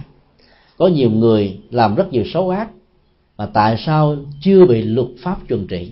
Là bởi vì rất có thể ở trong quá khứ họ đã có nhiều hạt giống tốt. Cho nên nhờ cái sự nâng đỡ của hạt giống tốt này, cho nên họ vẫn còn yêu nguyên, rồi sau đó bị trừng phạt ở mức độ nhẹ hơn so với những người bình thường khác. Đừng vì thế mà một số anh dân, anh chị ở trong thế giới giang hồ nghĩ rằng là những người đó có thể may mắn như vậy thì mình đây cũng may mắn. Lao vào những con đường tội lỗi, may mắn đâu chẳng thấy mà tội lỗi thì ngập đầu. Những ngày tháng ở trong chạy tù, thì rõ ràng cái lòng bức sức và sai sức của họ rất là cao. Chúng tôi đã có mặt và cảm nhận được rất rõ là cái nhu cầu chuyển hóa đối với họ. Có thể lớn hơn bất kỳ một đối tượng nào ở trong tất cả các trung tâm cải huấn. Chúng tôi đã có có mặt ở tại các trung tâm cai nghiện ma túy các trung tâm phục hồi nhân phẩm phụ nữ mại dâm các trung tâm trẻ em phạm pháp những người bụi đời những người già neo đơn tàn tật. Thì rõ ràng đó thì những người thuộc về tội phạm đó, lại có cái nhu cầu chuyển hóa hơn hết. Lần đầu tiên chúng tôi đến đây mang theo 2.000 sâu chuỗi số lượng các phạm nhân chỉ có 1.850 thôi. Ấy thế mà họ đã giành giật nhau để nhận các sâu chuỗi này vì sợ không đến phần mình. Lý do nào họ lại có cái nhu cầu như vậy? Vì họ thấy rất rõ rằng sự niệm phật sẽ giúp cho họ được tĩnh tâm. Và nhờ được tĩnh tâm nghiệp ác của họ được rơi rụng và do đó, họ có thể ra tù sớm, trở về tái hội ngộ với gia đình, để quên đi một cái quá khứ không mấy gì tốt đẹp cho bản thân họ và cho những gia đình của họ. Sau hai lần giảng pháp như vậy đó, chúng tôi đã nhìn thấy có rất nhiều chàng thanh niên đã từng là dân anh chị, rơi những giọt nước mắt. Những giọt nước mắt đó không phải rơi vì cảm động, việc làm của chúng tôi, mà rơi vì thấy rằng là cái giáo lý của đức phật thâm sâu vô cùng. Và chúng tôi cũng rất là tâm đắc ở một cái bức tường khác của trại giam. Có ghi một câu như thế này, vĩ đại lớn nhất ở trong đời người là đứng dậy sau khi dấp ngã. Mở hoạt đơn, phật thích ca. Câu đó có ý nghĩa giáo dục và trị liệu rất là lớn là bởi vì đó có nhiều người không thấy được rằng là là là cái tương lai của việc làm lành. Vì họ có thể suy nghĩ rằng là trong quá khứ tôi đã làm biết bao nhiêu tội lỗi, tôi đã làm biết bao nhiêu điều không như ý. Liệu cuộc đời có buông tha tôi hay không? Liệu người ta có không phân biệt đối xử khi mà tôi hoàng gia và cải hoán tâm thức mình hay không? Tất cả những cái suy nghĩ như vậy, với những cái mặc cảm, với những tự ti về thân phận, khổ đau và bất hạnh do hành động phàm ngu của mình trong quá khứ đã làm cho họ mất hết niềm tin. Nhưng khi nghe giảng và biết được lời của Phật dạy đó, thì họ lại có thêm được một sức mạnh. Và sức mạnh đó đó làm cho họ thấy rõ là khi mà nghiệp ác chưa chín mùi, thì người ngu tưởng như là đường mặt nhưng khi nghiệp ác đã chín mùi rồi thì họ nhất định phải chịu đắng cay. Câu pháp cú thứ 69 rõ ràng, ở trong nhà giam họ cảm nhận được cái này hơn bao giờ hết và điều đó nó được nêu ra ở trong kinh tạng Bali bằng ba diễn tiến tâm lý, vị ngọt, vị đắng, vị xuất ly. Trong thế giới giang hồ, khi họ thành công thì nhất hô bá ứng. Cái vị ngọt đó làm cho họ vinh quang tột đỉnh, trở thành là người hùng, trở thành là người tài, trở thành người này, người nọ. Sống ở trong những tràng vỗ tay với ánh đèn mờ, với những cái tiếng quan hô, cái tôi được bưng bít, cái tôi được ca tụng, cái tôi được lớn mạnh. Cho nên tội ác lỗi lầm, sai phạm đó, theo đó mà nó được diễn tiến và tỷ lệ thuận. Nhưng mà khi mình đối diện ở trong ngục tù ngày và đêm khổ đau, bây giờ dân đàn em nó không còn xem mình ra là gì nữa. Đứng trước một cái ờ, vụ trộm cắp mà bị phát hiện, thì những người đàn em có thể đẩy mình vào trong ngục tù để họ có cơ hội thay thế cái vai trò này trong các bộ phim và thế giới của bạch tuộc mafia. Chúng ta thấy rất rõ về những chuyện đó và họ thay thế lẫn nhau để tìm cái cái vai trò lãnh đạo lớn nhất ở trong thế giới của giang hồ. Cho nên khi tiền hết, thì cái nhân tình cũng hết. Khi tiền hết, thì cái tình yêu cũng cắt cánh mà bay. Nhân tình thế thái làm cho họ đau điếng và cảm nhận sâu sắc vô cùng. Chính vì thế mà trong những năm tháng trong tù đài đó, họ mới cảm nhận được vị đắng. Và nhờ cảm nhận được vị đắng khổ đau này đó, cái thái độ xuất ly thoát ra khỏi ngoài cái ngục tù bằng những hành động làm việc tốt á, bắt đầu nó trỗi dậy hơn bao giờ hết. Cũng giống như một con cá nó nằm ở dưới lòng nước và trên mặt nước nó có thể là có những vết loang lột của dầu. Nếu con cá đó nó chỉ thỉnh thoảng nhảy lên phía trên nó có thể hút được cái không khí trong lành duy trì khỏi sự ngột ngạt rồi sau đó nó tụm xuống ở dưới lại lọc mặt nước. Thì vấn đề vẫn không được giải quyết là bởi vì nó sẽ có thể bị chết ở trong một ngày hai ngày vì cái chất độc của dầu hòa vào ở trong mặt nước. Và kinh điển nhà Phật dạy chúng ta, trong tình huống đó không còn cách nào khác.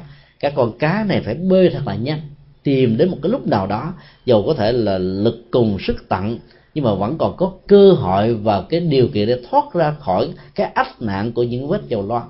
Còn dậm chân tại chỗ thì con cá đó sẽ không toàn tính mạng nhảy lên trên không gian, hút những không khí rồi nó cũng phải chùi xuống mặt nước vì bản chất và thế giới của cá là nước. Cá sống nhờ nước và có nhiều người trong chúng ta. Cũng dựa vào thói hư, tật xấu, thói quen tiêu cực như là thế giới nước của cá. Và chúng ta đã nuôi sống bản thân mình từ những cái môi trường như thế này. Là bởi vì mình không thấy rằng nó ảnh hưởng, nó giết chết cái sự sống của mình hàng ngày, hàng giờ, hàng giây và hàng phút.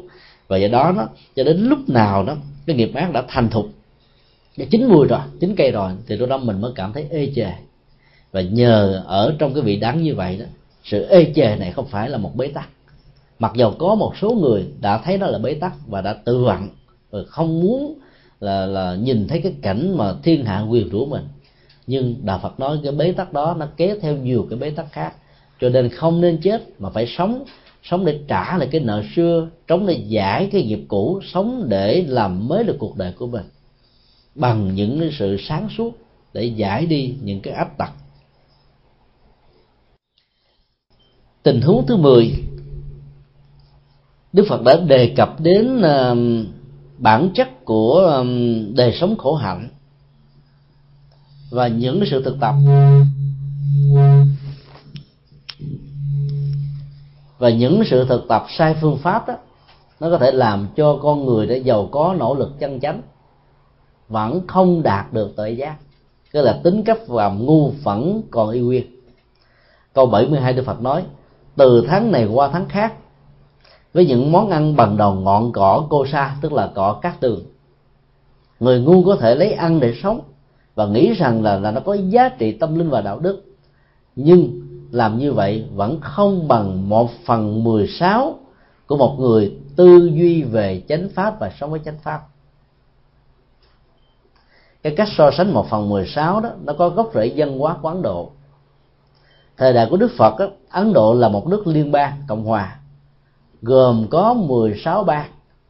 Và khi so sánh cái gì nó không đáng nó nhỏ thì người dân Ấn Độ thường nói là không bằng một phần 16 ý của người Ấn Độ muốn có một cái tổng thể hòa hợp mà trong đó đó sự thống nhất về quan điểm thống nhất về lập trường thống nhất về ý chí thống nhất về hành động hay là thống nhất về khuynh hướng của xã hội đó nó trở thành là sức mạnh đoàn kết và cần thiết nhất.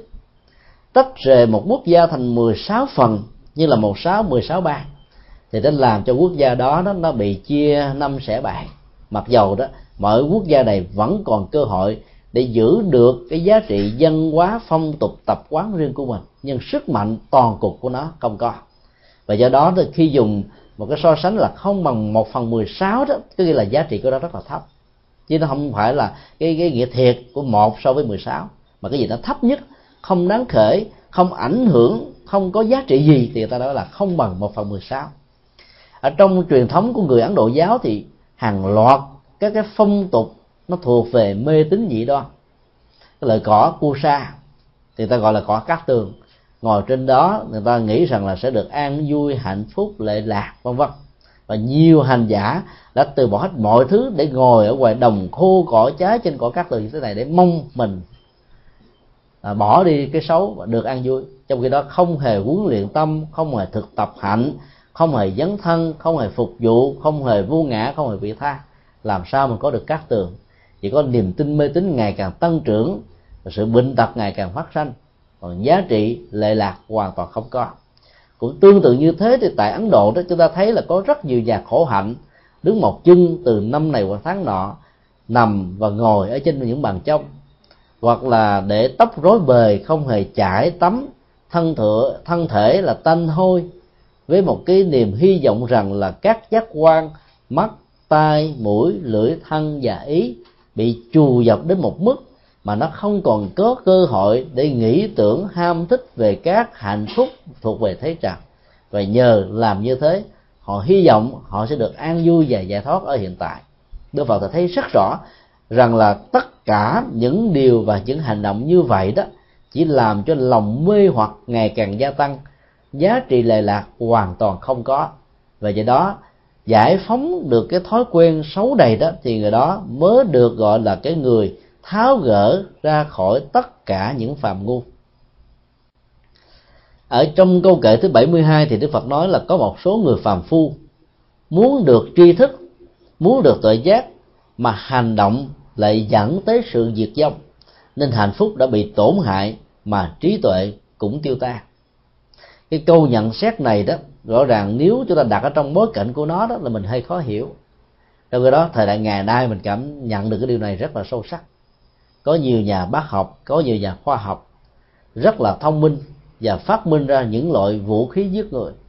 Trong lúc mà họ phát minh ra loại vũ khí giết người đó, họ không hề có dụng ý để để giết người, mà chỉ là sự thỏa mãn một loại tri thức, một phát minh, một khám phá, một cái công trình khoa học. Nhưng mà tất cả các khám phá phát minh của khoa học đó, thường được con người sử dụng ngoài cái mục đích do chính người sáng tác ra nó. Chính vì thế mà nhà bác học Nobel sau khi nghe cái tin tức hai cái quả mìn đầu tiên của mình nổ ở Hiroshima, Nagasaki, mang lại cái chết cho biết bao nhiêu người, ông đã trở thành như là một người đang rơi vào trạng thái điên loạn ân hận, rai rứt khổ, đau, cùng cực về cái sự phát minh của mình. Nhưng cũng rất là may, một cách tình cờ, ông đã nhận ra được rằng tất cả những gì do mình tạo ra từ nhận thức sai thì cũng phải tự mình cải quán nó từ thái độ đúng.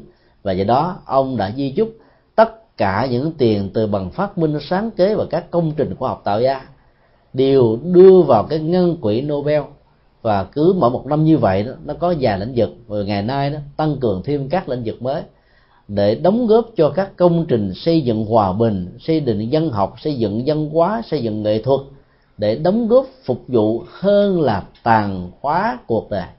Do đó chúng ta có thể định nghĩa từ cái câu kệ này à, một cách rất là tích cực rằng là khoa học mà không có lương tri là một sự đổ nát. Khoa học mà không đi kèm theo đạo đức là một sự hủy diệt khoa học mà không có giá trị phục vụ cho hạnh phúc của con người thì khoa học đó chính là kẻ thù của nhân loại.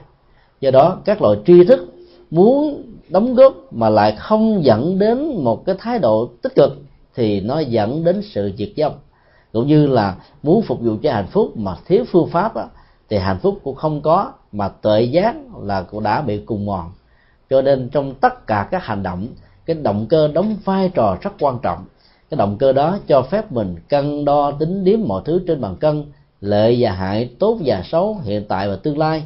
Vậy khi nào cái câu giải đáp á, là giá trị nó tốt cho mình cho người cho hiện tại và tương lai thì lúc đó mới bắt đầu được dấn thân được làm. Thì lúc đó chúng ta không hề sợ bất kỳ một tác dụng phụ một cái xấu nào diễn ra đối với mình và đối với người. Điều cuối cùng ở trong phẩm này đó đức phật cũng đã không quên nhắc nhở có những hình thức phàm ngu ở trong những người xuất gia mà xíu thực thực tập và chuyển hóa.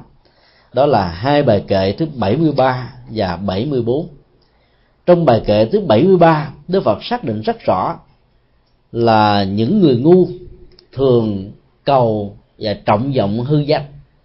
Chẳng hạn như là muốn được ngồi cao ở trong tăng chúng, muốn trở thành những bậc trưởng thượng muốn làm những vị viện chủ, trụ trì trong tăng diện để được mọi người đến cúng kính và cúng dường. Mà trong cái đó, sự thực tập hoàn toàn không có.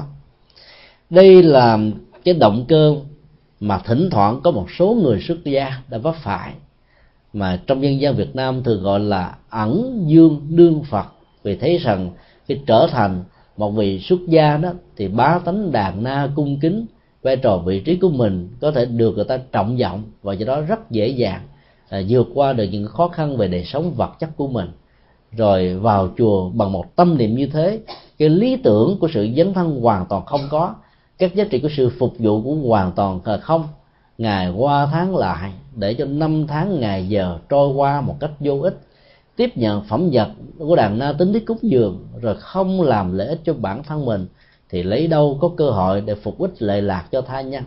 Thì câu này đức phật nói, dầu mang hình tướng là mùi xuất gia, thì người đó vẫn được gọi là một người phàm ngu. Cái giá trị sâu sắc thứ hai từ bài kệ này đó, đức phật dạy là khi mà mình có một cái vai trò vị thế gì đó ở trong một ngôi chùa, hay là làm một cái công việc gì đó rất là quan trọng ở trong một giáo hội của Phật giáo, thì đừng bao giờ xem đó là một vị thế mà xem đó là một cơ hội để gánh phát đóng góp và phục vụ. Chúng ta thấy hai thái độ này nó khác nhau hoàn toàn.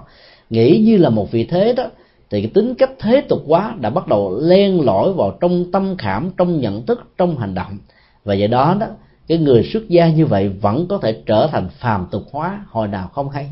Dẫn thân càng tích cực thì các việc phật sự trong tình huống này sẽ có thể trở thành ma sự, vì động cơ phục vụ tha nhân và cộng đồng không có mà chỉ hướng về cái danh vọng, cái địa vị, cái chức tước, dù đó là chức tước danh vị địa vọng ở trong một giáo hội, ở trong một ngôi chùa.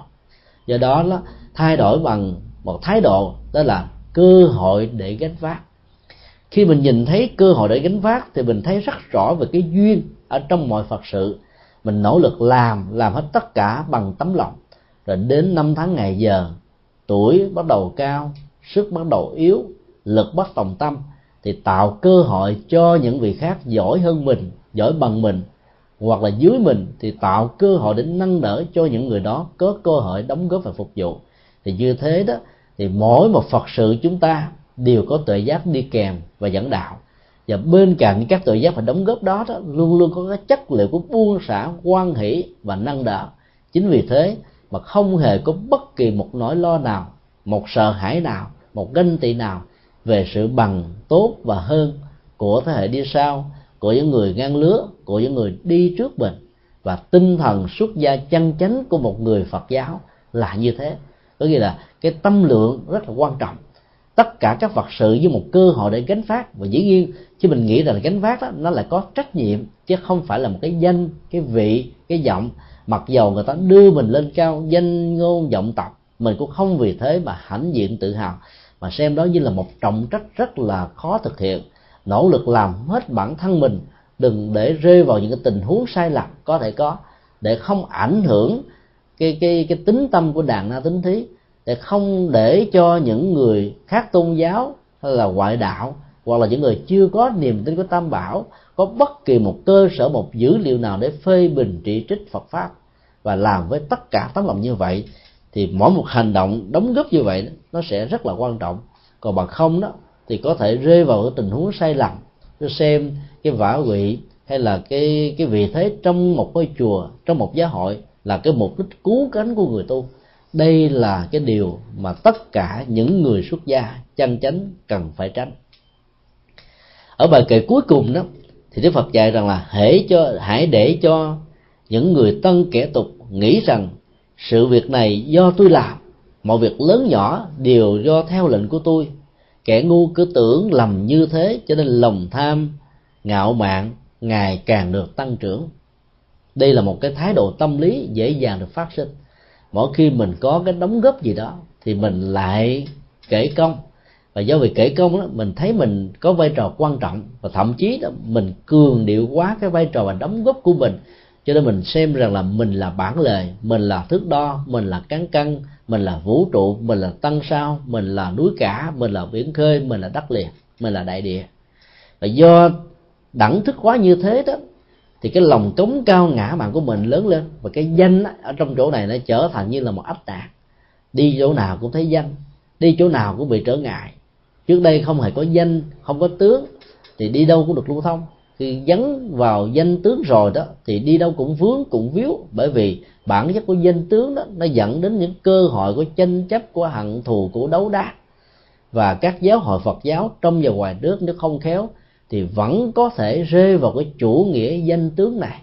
Trong cái đó, ở trong kinh Kim Cang, Đức Phật đã dạy, đối với những người xuất gia đó, thì phải quan niệm rằng phàm sở hữu tướng, giai thị hư vọng bởi vì tất cả mọi danh tướng mà lớn nhất là chủ nghĩa là học thuyết là chính trị là quan điểm đều là những cái danh. Mà gắn cái danh này vào trong đầu một con người thì con người với một cái danh khác đó, sẽ trở thành là đối lập. Và khi hai cái danh với hai cái mũ khác nhau đó tính cách đối lập sẽ dẫn đến sự xung đột và loại trừ. Nơi nào có xung đột và loại trừ thì nơi đó có tàn nát có khổ đau có bế tắc. Và do đó đi ở trong cuộc đời bằng sự danh và tướng như thế là đi tới đâu, nó bị dướng díu tới đó. Chính vì thế, phải thấy rằng là tất cả mọi danh tướng đều là hư vọng. Nhược kiến, chư tướng, phi tướng, tức kiến như lai. Chỉ đến lúc nào chúng ta nhận được rằng là tất cả các tướng không phải là tướng trạng, mà chỉ là một công cụ, chỉ là một điều kiện, chỉ là một phương tiện đó thì lúc đó chúng ta mới thật sự là người giác ngộ, người sống với phật, người sống với cái trạng thái giác ngộ cho bản thân mình cho nên trong những hoàn cảnh khó khăn, trong những biến cố của lịch sử đó, thì chúng ta thấy là mình tồn tại đạo Phật dưới một hình thức vô tướng lại quan trọng hơn bất kỳ một hình tướng nào. Hình tướng nón cối thì làm đạo Phật bị giới hạn trong nón cối. Hình thức nón sắt thì làm đạo Phật bị giới hạn trong nón sắt. Hình tướng trong thì làm đạo Phật giới hạn trong trong. Hình tướng ngoài thì làm đạo Phật bị giới hạn ở trong cái ngoài còn dướng trong trong ngoài nón sắt, nón cối, lớn, nhỏ, vuông, tròn, to, ngắn, thì đều là giới hạn cái đường kính vô biên của đạo Phật. Và do đó đó, chúng ta sẽ làm với một cái mục đích rằng điều này là do tôi làm. Mọi việc lớn nhỏ là phải theo lệnh của tôi, ai không theo lệnh của tôi thì tôi sẽ tặng cho người đó một chiếc nón cối hoặc một chiếc nón sắt để cô lập, để phủ định, để ảnh hưởng, để gọi là tê liệt hóa các hoạt động của người đó chúng ta đã thấy những nỗi khổ niềm đau như thế này đã từng diễn ra đối với Phật giáo Việt Nam trong cũng như là ngoài nước. Và vì làm các Phật sự bằng cái danh như thế, bằng cái hình tướng như thế, bằng cái vọng như thế, cho nên các Phật sự giàu là với danh nghĩa là Phật sự, nó cũng đều là bản chất của ma sự. Do đó chúng ta phải nhớ sắc rõ cái câu dạy ở trong kinh kim cang, nhược kiến chư tướng phi tướng chức kiến như là là phải để cho đạo phật quan đảng ở trên đầu của các hành giả phật giáo không bao giờ được đội bất cứ một chiếc nón nào. Bởi vì bản chất của những chiếc nón đều là những giới hạn đều là những cái dòng kim cô. Lúc đội vào chúng ta có cảm giác được chấn an các tay ương nặng ách đó, được bảo hộ bằng cái chiếc nón.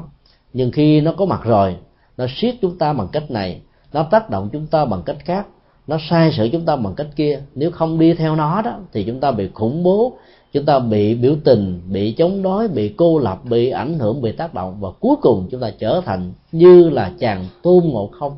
Dầu có đầu, có óc, có tay có chân, nhưng hoạt động như là một con lật đật dưới cái những chiếc dòng kim cô như thế này.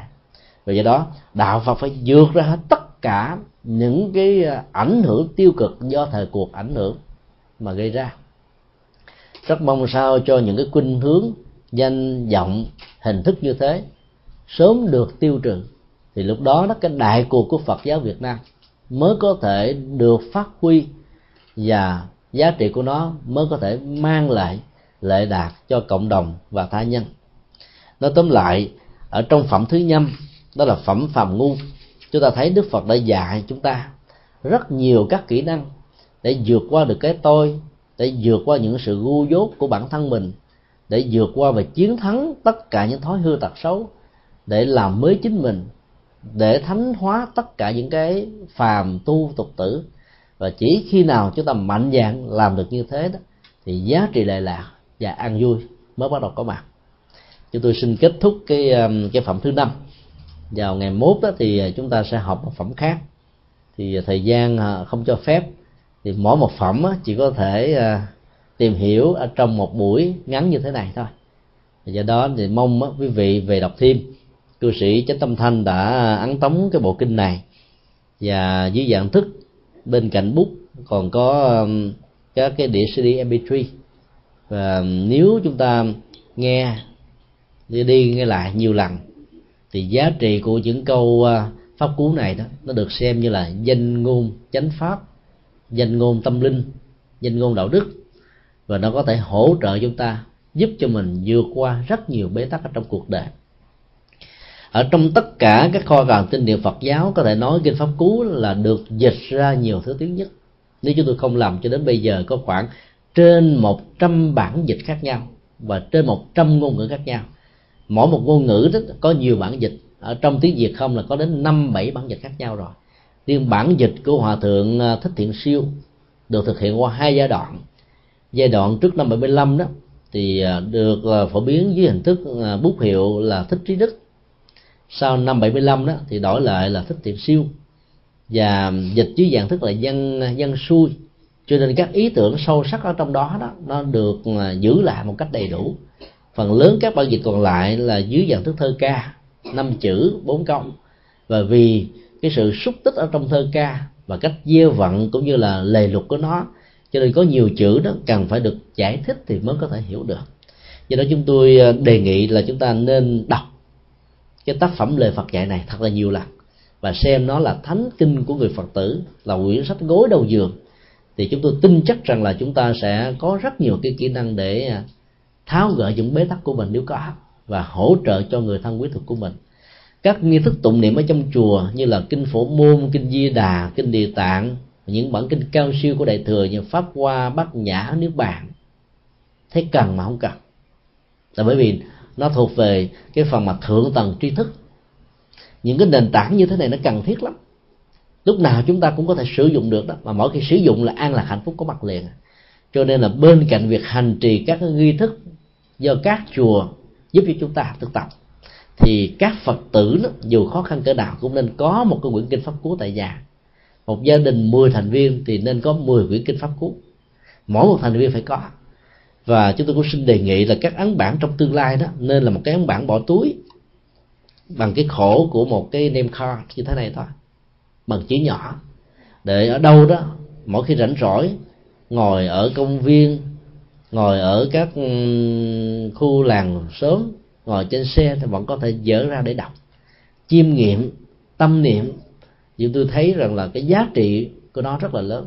Và nếu ở trong mỗi nhà tù, ở Việt Nam và nhiều nơi trên thế giới, tất cả các phạm nhân đều tặng và ấn tống mỗi một cái bản kinh pháp cú nhỏ như thế này, thì chúng tôi tin chắc rằng là xã hội sẽ được khai thông rất là nhiều. Bởi vì những câu nói như thế nó thấm thía sâu sắc vô cùng.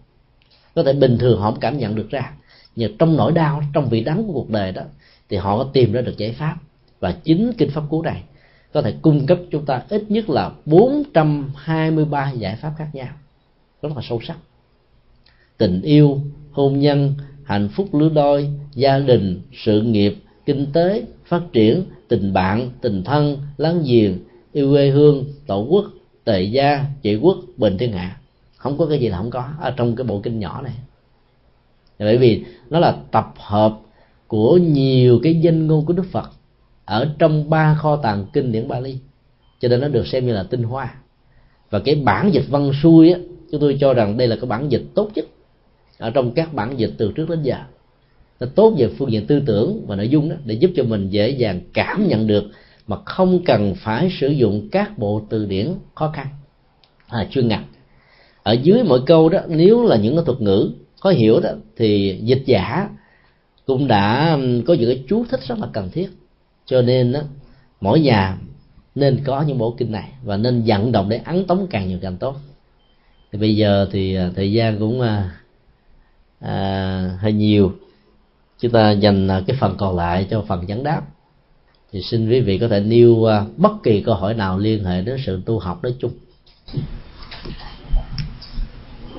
Dạ thưa thầy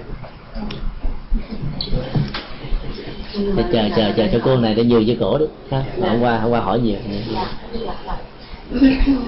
Thưa thầy ở trong uh, lời giảng vừa qua đó thì thầy có nhấn mạnh cái câu là uh, không thà rằng uh, thà rằng ở một mình hơn là giao thiệp với người ngu. Thì uh, vừa qua chúng con đã có được xem cái uh, băng uh, bằng Bắc kinh ở của chùa Hoàng Pháp nói về cư sĩ Tịnh Long. Thì chính người cư sĩ này đã lên và xác nhận cái quá khứ của mình đó là một người ừ, coi như là đứng bên đứng bên lề của xã hội rồi không có một cái việc ác nào mà cái vị này không dám làm. Thì ngay cái lúc mà vị này gặp được một một người cư sĩ hàng xóm, là bác tịnh long đó cũng còn đang là một cái người rất là hung hăng, rất là côn đồ.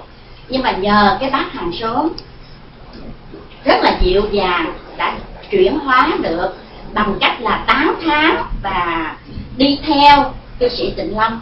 Cho nên đã đưa cư sĩ tịnh long được vào con đường chánh. Mà một điều quan trọng nữa là cư sĩ tịnh long ngay còn ở bé đó là đã được nuôi dưỡng trong một cái đạo khác thưa thầy như vậy thì có khác với lại cái lời Phật dạy hay không? À, tình huống tình huống được đưa cô đưa ra đó là một cái uh, câu chuyện khá hấp dẫn. Nó có một ý nghĩa hoàn toàn khác. Chẳng những nó không hề mâu thuẫn mà có giá trị hỗ trợ và tương dung rất là nhiều. Ở trong uh, kinh pháp cú đó đề cập đến uh, việc mà không kết bạn với người ngu. Khi mà mình không tìm thấy được một người bạn đường có giá trị tâm linh và đạo đức ngang với mình á thì thà mình đi một mình sống một mình. Là bởi vì nhìn thấy cái ảnh hưởng tiêu cực à, tương tác hai chiều giữa mình và một người bạn nào đó đó là đối với đại đa số con người của chúng ta. Gần mực thì đen gần đèn thì sáng. Nhưng có những tình huống đó cái người gần mực mà không đen mà làm cho cái đen của than đen của mung đen của bùn đen của dầu hắt đó, trở thành sáng hơn sạch hơn tốt hơn. Thì đây là những tình huống mà con người đó phải mang tâm lượng của những con người cao thượng. Và lớn nhất và cao nhất, tức là những tâm lượng bồ tát. Ở trong đạo phật đại thừa đó, thì những con người như thế là hằng hà sa số. Nhiều lắm. Cái bối cảnh như vậy đó ở đâu cũng có. Ví dụ như là trong cái thời năm 1963 tổng thống John Kennedy đã phát biểu ngậm ngùi với thế giới rằng là Việt Nam đã tạo ra một bảo chúa ý ông muốn ám chỉ là tổng thống Ngô Đình Diệm. Thì chúng ta có thể đứng từ góc độ duyên khởi tương tác này, mà phát biểu ngược lại rằng là nhờ có một ông bảo chúa mà một vị bồ tát đã khai sanh, tức là hòa thượng thích quảng đức. Cho nên đó là sự có mặt của các nhân vật cao thượng đó, chẳng những đó là giúp cho cái cái đối tượng tiêu cực đó nó được chuyển hóa và cái thứ hai không làm cho các hành động tiêu cực này có được cái cơ hội để lây lan ảnh hưởng xấu ở trong xã hội và cộng đồng. Chúng ta phải à, cân đo tính điếm xem là mình thuộc về hạng nào. Nếu mình là người dễ bị tác động dễ bị ảnh hưởng trong môi trường và hoàn cảnh đó, thì khoan giao du với kẻ xấu giàu có tâm lượng tốt. Còn nếu là mình là cái người có bản lĩnh và khó có thể bị thay đổi trong những cái tình huống khác nhau đó, thì sự dân giao du với kẻ xấu sẽ giúp cho kẻ xấu trở thành người tốt, giống như trong tình huống của cư sĩ tịnh lập các vị bồ tát đại thừa, các hành giả đại thừa, các hành giả của phật các nam tông, những con người tấm lòng cao thượng ở trong phật giáo, đều đã làm được ở trong quá khứ, đang làm ở trong hiện tại và sẽ còn tiếp tục làm ở trong tương lai cũng giống như nhờ có bùn nhơ mà hoa sen là hoa sen. Nếu không có bùn nhơ thì hoa sen không còn là hoa sen nữa. Trong dân gian Việt Nam có câu là nhờ thằng dở, đỡ thằng khôn. Cho nên nó không phải nhất thiết là mình gần cái thằng dở, mình trở thành thằng ngu. Mà mình nhờ thằng dở, mình giúp cho thằng dở không còn dở và mình trở thành khôn hơn. Rồi trong cái khó, bó cái khôn ló cái khôn. Do đó là tùy tình huống mà cái việc ứng xử giao lưu tiếp xúc đó là nên thực hiện ở mức độ nào? Nếu mình là một người bình thường dễ bị tác dụng tác động cũng giống như là trái ớt bỏ trong cái um, cái tô giấm á, thì cái vị cay của nó không còn nữa. Thì tốt nhất là không nên chui vào ở trong cái chai giấm. Vì chui vào trong tay giấm thì bản chất của ớt không còn là ớt. Còn nếu Ờ, là cục đá, là viên sỏi, là kim cương, là ngọc ngà, là châu báu. Nằm ở chấm chấm thì giấm là giấm và ngọc ngà châu báu này là ngọc ngà châu báu thôi. Không hề ảnh hưởng, không hề bị biến chất, không hề bị tha hóa, không hề bị mất gốc. Thì việc như thế rất cần thiết để làm thay đổi cái mùi vị của giấm chứ. Cho nên đây là cái con đường dấn thân. Trong cái đó cái câu dạy của chúng ta là nói về cái ảnh hưởng tiêu cực của giao du. Chứ không phải là khiến chúng ta là không nên tiếp xúc với người xấu có những con người phải thương người xấu phải gần với người xấu kết bạn với người xấu để mới chuyển hóa người xấu được. Ví dụ bồ tát địa tạng là một điển hình. Ngài làm bạn với những người ngục tù. Dân đàn chị đàn anh trong thế giới giang hồ mình gặp mình sợ thế mồ kính như viễn chi còn ngài thấy đó không có vấn đề gì cả. Vì ngài thấy rất rõ gần với người xấu thì mình không phải là người xấu. Cũng giống như là à, Mexico ở bên Hoa Kỳ không có nghĩa là Mexico sẽ trở thành Hoa Kỳ. Hoa Kỳ là Hoa Kỳ Mexico là Mexico người nghèo của Mexico vẫn là Mexico mặc dù đang sống ở trong lòng của Hoa Kỳ. Nhưng mà có những cái tình huống người Hoa Kỳ sang Mexico không vì thế mà họ trở thành Mexico, họ vẫn là Hoa Kỳ mà thôi. Thì tâm lượng của các vị Bồ Tát cũng như thế, gần cuộc đời, gần với nhất sưởng đề gần với khổ đau, gần với bùn nhơ, gần với nước động của khổ đau. Các ngài không trở thành một phần hay trở thành toàn phần của những cái đó, mà ngược lại, có thể cải quán cái môi trường điều kiện hoàn cảnh như thế cho nên cái tinh thần dấn thân, lợi ích cho cộng đồng và xã hội đó, nó là một cái điều mà nếu như mình thấy mình có thể làm được thì đừng nên bao giờ chần chừ và do dự. Mỗi một động tác và cái tích tắc của so dự chần chừ chúng ta đã đánh mất cơ hội để mang lại niềm vui và hạnh phúc cho cuộc đời. Chính vì thế mà rất nhiều các bậc cao tăng, rất nhiều các cư sĩ có lòng của phật giáo đã vào các trại giam, đã vào những nơi tù đầy, đã vào rất nhiều những nơi khổ đau để giúp cho những người đó không còn khổ đau nữa. Theo cách thức là phải vào hang cọp thì mới bắt được cọp con. Còn đứng bên ngoài nhử cọp nó đâu chui ra. Cho nên phải vào trong đó mới hiểu được cái tâm trạng tại sao những người này trở thành kẻ xấu, tại sao họ trở thành những kẻ bất hạnh. Thay vì quyền rủa họ, chửi bới họ kết án họ, thù hằn họ, trả đũa họ, thì tâm lý cao thượng của nhà Phật dạy chúng ta là cảm thông với họ. Nếu như mình sinh ra trong một hoàn cảnh bất hạnh. Và sinh ra trong một hoàn cảnh như họ thì mình cũng chính là họ thôi. Có nghĩa là trở thành nỗi khổ, niềm đau cho cuộc đời. Cho nên cảm thông và không nhìn thấy con người là kẻ thù của con người, mà nhìn thấy sắc rõ đó, lòng tham, lòng sân, lòng si chính là kẻ thù, chính là trở ngại chung. Cho nên thay vì trả thù con người, thì nhà Phật dạy con người chuyển hóa lòng tham, lòng sân, lòng si và chỉ khi nào chúng ta có cơ hội như vị cư sĩ gần được ông à, tịnh à, trong tịnh long thì lúc đó đó cái những cái chất xấu trong tịnh long sẽ không còn là chất xấu nữa. Và chúng ta đã thấy rất nhiều người đã thành công như thế. Cho nên mình được quyền tin tưởng rằng mình có thể làm được việc đó. À, xin đi câu hỏi khác. À, thầy à, cái uh, việc làm của thầy uh, đứng thân vào các nơi cải huấn các trại tù các trại giam để mà uh, giúp đỡ cho các uh, phạm nhân những người đỡ đường ở bước uh, có con đường đi giống như là ta tìm tới ánh sáng rất là quý.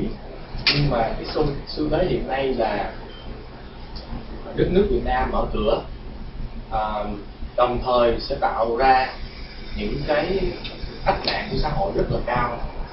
À, các nhà tri thức các nhà đạo đức ở Việt Nam và nhất là các nhà tu giáo nhận ra vấn đề này rất là rõ là rõ ràng. Có nghĩa là tri thức chuyên môn ở thời đại này rất là ma quái. À, ví dụ như chúng ta nghe rất những rất nhiều những cái tin như là nền kinh tế tăng trưởng 7 8 phần trăm 8 9 phần trăm nhưng mà chỉ có một số nhỏ là được hưởng những quyền lợi kinh tế. Còn đa phần là không được. À, ở đây thì chúng con không đề cập đến vấn đề à, thanh phê phán mà chúng con muốn đề cập đến vấn đề là làm sao những nhà tu Phật giáo có thể trở thành những người quốc sư để mà giúp cho những người có ảnh hưởng trong xã hội. À, có được những cái uh, phương hướng đúng đắn. Thứ nhất là mình giúp cho mình thứ hai là giúp cho xã hội thì ờ, vấn đề này giúp cho những người ở trong trại tù rất là quý, bởi vì nâng đỡ những người đã không còn thấy lực nữa. Nhưng đồng thời những cái người có ảnh hưởng trong xã hội thì lại là những người cần giúp đỡ hơn. Thì con xin hỏi thầy là trong trường hợp này cái câu hỏi nó nói lên được ờ, sự thao thức và cái bình diện ảnh hưởng rộng và lớn của nó đối với xã hội và cộng đồng.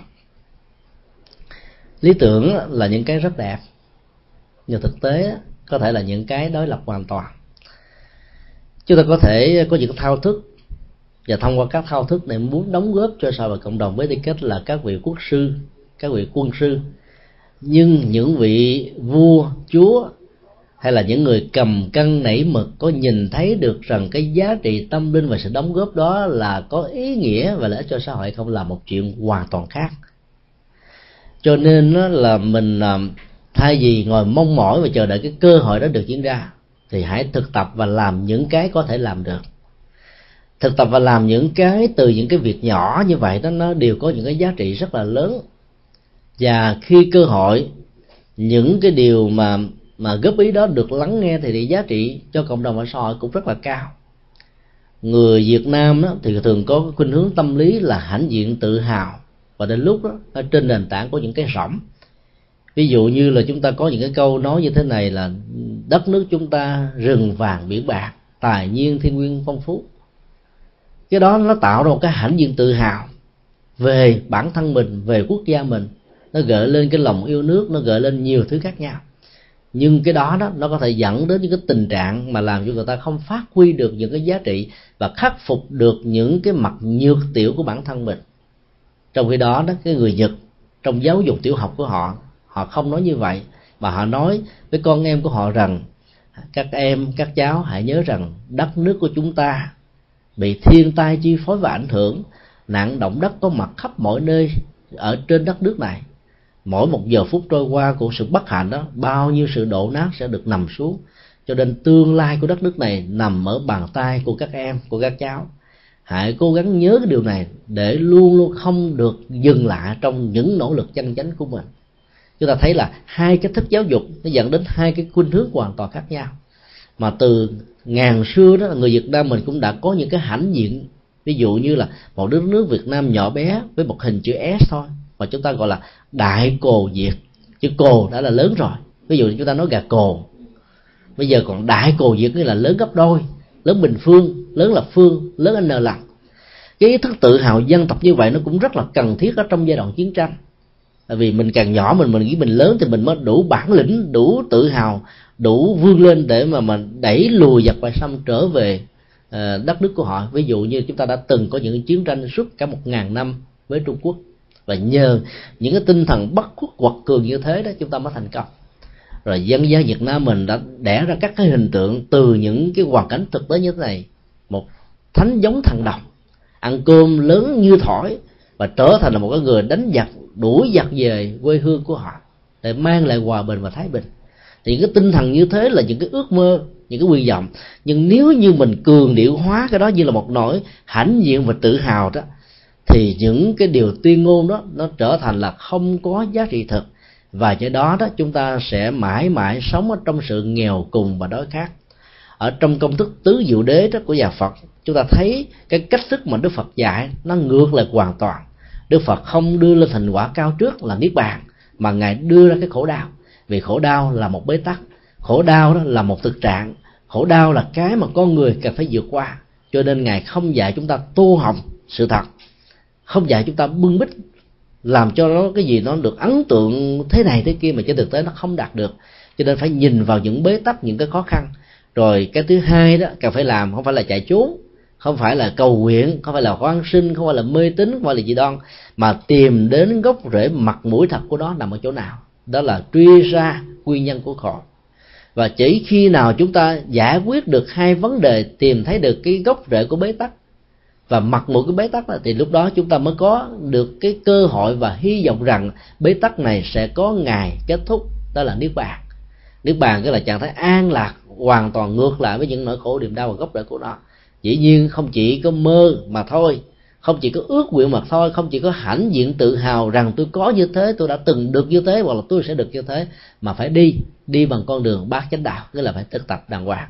Hay nói một cách khác là à, học thuyết nhân quả qua hai lớp ở trong tứ diệu đế đó, giúp cho những người phật tử một cái nhìn giải quyết vấn đề bằng chủ nghĩa hành động hơn là những hãnh diện tự hào rỗng. Và cái đó đó, nó rất là nguy hại cho cuộc đời trong thời đại của đức phật đó, chúng ta thấy là cái kinh nghiệm hoàn pháp của ngài hay lắm. Trước khi ngài đi tu trên con đường ngài đi tu thì chúng ta biết là một vị vua có ảnh hưởng lớn nhất lúc bây giờ là tần bà sa la rất là lo ngại. Bởi vì các nhà quân sư chính trị của ông lo ngại về cái lời tiên tri cách đó mấy chục năm về bản thân của tất lạc đa rằng nếu vị này ở tại cuộc đời để làm vua sẽ trở thành chuyển lên thánh vương mà hiểu chuyện lê thế vương ở mức độ nghĩa đen của đó đó, là ông vua có thể thống nhất 16 liên bang của Ấn Độ hợp về một mối. Tức là một vị vua có một ảnh hưởng rất là lớn. Ở một cái nghĩa lớn hơn chút xíu là một vị vua có tầm ảnh hưởng toàn thế giới, bao gồm mấy trăm nước ở trên hành tinh này. Còn nếu đi tu thì trở thành một bậc tâm linh vĩ đại. Hai con đường đó làm sao mà biết, ngài chọn con đường nào? Cho nên mới yêu cầu ông á hãy làm một cái công việc thử thách, một công việc làm một cái test. Thì thường người ta nói rằng là thử người nữ là bằng tiền bạc, thử người nam bằng danh vọng. Vua này đã đón đường tất đạt đa trên con đường tâm linh của ông và nói rằng là tôi sẵn sàng giường ngửa gian sang cho ông. Nếu ông tin tưởng tôi, thương tôi, thương dân tộc này, thương quốc gia này cuối cùng, tất đạt đa đã từ cước vì cái mục đích của ngài. Đâu phải là tìm cả một giang sơn, nửa giang sơn, mười giang sơn, mà là tìm chất liệu an lạc tâm linh cho cộng đồng, cho tất cả các chúng sinh. Cho nên đã tạ từ mà ra đi dĩ nhiên trong lúc mà đối thoại như vậy thì nhà vua đã được hướng dẫn quan sát thật kỹ từng ánh mắt, từ suy nghĩ, từ cái cách thức trả lời, từ cái ngữ điệu, từ giọng nói, để xem coi cái lời nói về việc làm có phải là một hay chỉ là một cái trò gián điệp để làm những chuyện này, chuyện nọ, dẫn đến tình trạng trở thành chuyển vương, chuyển luân thánh dương trong tương lai.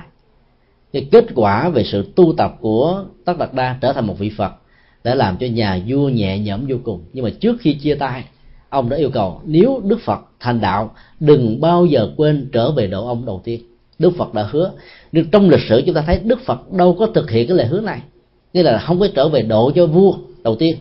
Mà người mà đức phật đã độ đầu tiên là ba anh em à, năm anh em kiều trần như. Sau đó là độ à, ba anh em ca diếp. Và khi độ ba anh em ca diếp như vậy là ngài có thêm đó là à, cả hơn một ngàn đồ đệ khác nhau. Tại sao ngài đã làm việc đó? Ba anh em ca diếp là tượng trưng cho cái giới trí thức ở trong xã hội. Phải không ạ? À? năm anh em kiều trần như đều được gọi là năm nhà tâm linh vĩ đại lúc bấy giờ. Và độ cái giới tâm linh, độ cái giới tri thức đó, thì toàn thành phần xã hội về tri thức thượng lưu sẽ trở thành đệ tử của ngài. Và lúc đó nó sẽ không dẫn đến cái tình trạng đó là tranh giành cái quyền lợi. Bởi vì nếu độ ông vua trước á thì đó ông vua, ông sẽ sủng ái hay là ông kính trọng, ông sẽ tán dương tam bảo và trở thành đệ tử của đức phật. Thì lúc đó các bậc thầy tâm linh của ông vua này nó sẽ xem đức phật là kẻ thù. Trong khi đó, độ các bậc tâm linh này thì những người cầm cân nếu bậc còn lại sẽ trở thành đệ tử của ngài. Và qua câu chuyện đó chúng ta thấy đức phật đã làm một cái công việc, chúng ta tạm lấy cái tâm phạm của mình để phân tích và thấy là ngài đã ảnh hưởng cái giới tri thức. Và do đó đó, cái con đường của mê tín dị đoan ở trong truyền thống dân hóa và triết học của ấn độ giáo bị sụp đổ hoàn toàn. Và tất cả những người đó trở thành những bàn tay rất là đắc lực để cho chánh pháp của ngài được vận chuyển một cách rất là lưu thông. Và kết quả là chỉ trong vòng 6 tháng sau khi thành đạo, ngài đã có một tăng đoàn rất là hùng tráng. Toàn là những bậc thượng lưu tri thức, toàn là những nhà tâm linh vĩ đại ở nhiều thành phần xã hội khác nhau, và trong đó rất nhiều và phần lớn là các vị trẻ. Cho nên ừ, 49 năm hoàng kinh thuyết pháp của ngài đã để lại biết bao nhiêu là sự đổi thay về con đường tâm linh tại Ấn Độ rồi.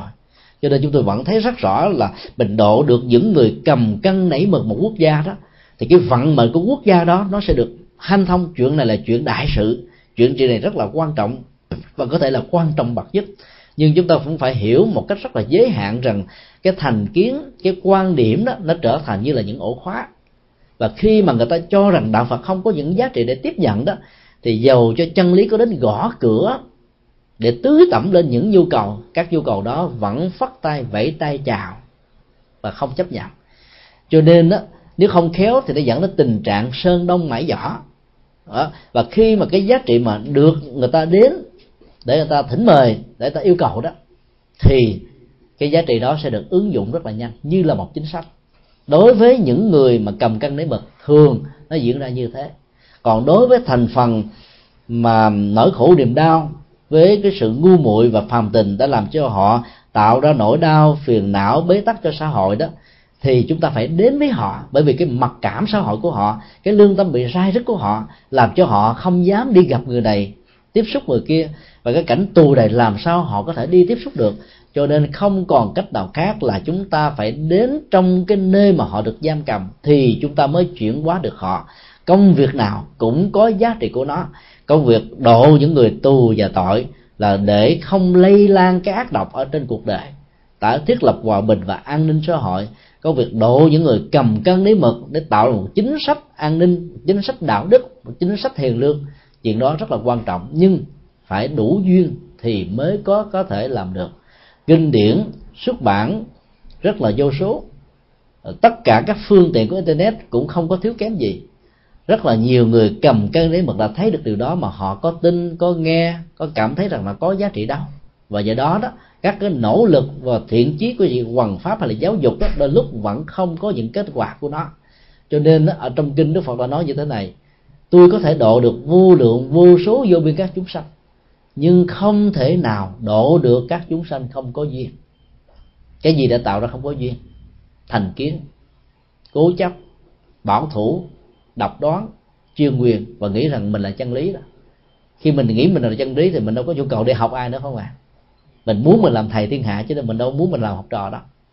Là có những giai đoạn lịch sử các ý thức hệ chính trị và tôn giáo đã từng xem như vậy đã từng bác phật, bài phật như vậy thì làm sao họ tiếp nhận được đạo phật?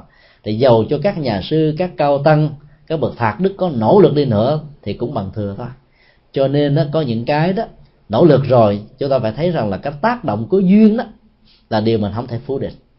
Cho nên cứ làm, mỗi người làm một cái phận sự. Có người đi vào nhà tù, có người đi vào các trung tâm từ thiện, có người dấn thân vào các ngành nghề xã hội, có người làm văn hóa, có người làm giáo dục có người làm xã hội có người uh, tiếp xúc với những cái giới chính khách để có thể giới thiệu một cách nào đó ít nhất là về phương diện tham khảo về các giá trị tâm linh của đạo phật. Nếu họ thấy thích hợp thì họ theo. Thì hiện tại chúng tôi thấy cũng có nhiều người đã làm như thế. Cho nên là không có phương diện nào là là là không cần thiết. Nhất là nhìn ở một cái tác động chung của xã hội. À, xin đi câu hỏi khác. Cảm ơn câu hỏi của con thì không quan nhập tới cái buổi giảng hôm nay của thầy. Nhưng mà tại vì con nghe rất nhiều băng giảng của thầy. Thì nay con gặp thầy con phải hỏi là con có nghe một cùng băng của thầy giảng đó thì có một vị phật tử hỏi thầy là thầy hay dùng cái từ là tùy miên. Thì một vị phật tử hỏi thầy tùy miên có phải là a lại gia thức không? Thì thầy bảo là tùy miên chỉ là một, giống như là một cái vỏ hay một cọng sống của một cái biển và thầy nói là tùy biên là xấu và quân tập là tốt. Thì đây con gặp thầy thì con mong thầy giảng cho con rõ về a lại gia thức cái câu hỏi này thì nó cũng có ý nghĩa về tâm lý học. Nhất là tâm lý học trị liệu đó. Tùy đó là nó đi theo. Miên á, là trạng thái đang nằm ngủ hay là ngủ ngầm. Đây là một cái từ ghép mà việc về dịch ra tiếng anh á, cũng như tiếng việt đó cũng rất là khó có một cái từ chuẩn xác và tương đương một cách một trăm phần trăm. Có nhiều à, bản dịch tiếng anh dịch là tendency hoặc là inclination, tức là cái khuynh hướng, cái thiên hướng, cái bẩm tính mà làm cho con người nó phải buộc đi theo như thế như là một thói quen, như là một cái cử lực, như là một sự dẫn dắt vậy đó.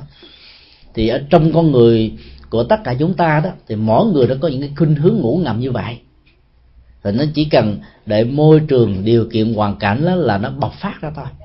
Ví dụ như là cái thói quen của um, lòng sân đi. Thì nó có gồm có thể hiện qua nhiều cách thức. Mà có nhiều người thô tháo đó, thì quát, mắng, chửi, đánh, đập, quỷ, diệt, thông qua chiến tranh, thông qua hận thù, thông qua tương tàn, tương sát. Nhưng mà có những người vi tế hơn là chỉ là đỏ đỏ ngầu cái mặt, hoặc là tái mét cái mặt, hay là trợn mắt à, phùng mát và có người vi tế hơn là kìm cái nỗi đau đó bên trong. Dẫn người nào vẫn đau dẫn điếc lắm, mà bên ngoài vẫn nở nụ cười. Rồi trong trường hợp đó chúng ta có thể nói, cười là những giọt nước mắt khô không lệ. Đau bên trong lắm. Mà cố tình tỏ vẻ là bên ngoài vui để cho người ta không ngờ, để có thể giết người không gớm tay, hay hoặc là giết người không dùng dao thì những tình trạng như vậy nó đều là những biểu đạt của lòng sân. Thì thông thường những cái loại lòng sân mà mà cụ thể đó thì dễ nhất được lắm. Chỉ cần tu học Phật trong vòng 3 ngày 4 ngày thôi mình hiểu cái sân nó đốt hết tất cả những rừng công đức. Cho nên đừng có nóng, đừng có giận, đừng có quạo quọ, cao có, đừng buồn phiền, khó khăn. Thì chúng ta có thể thực tập được.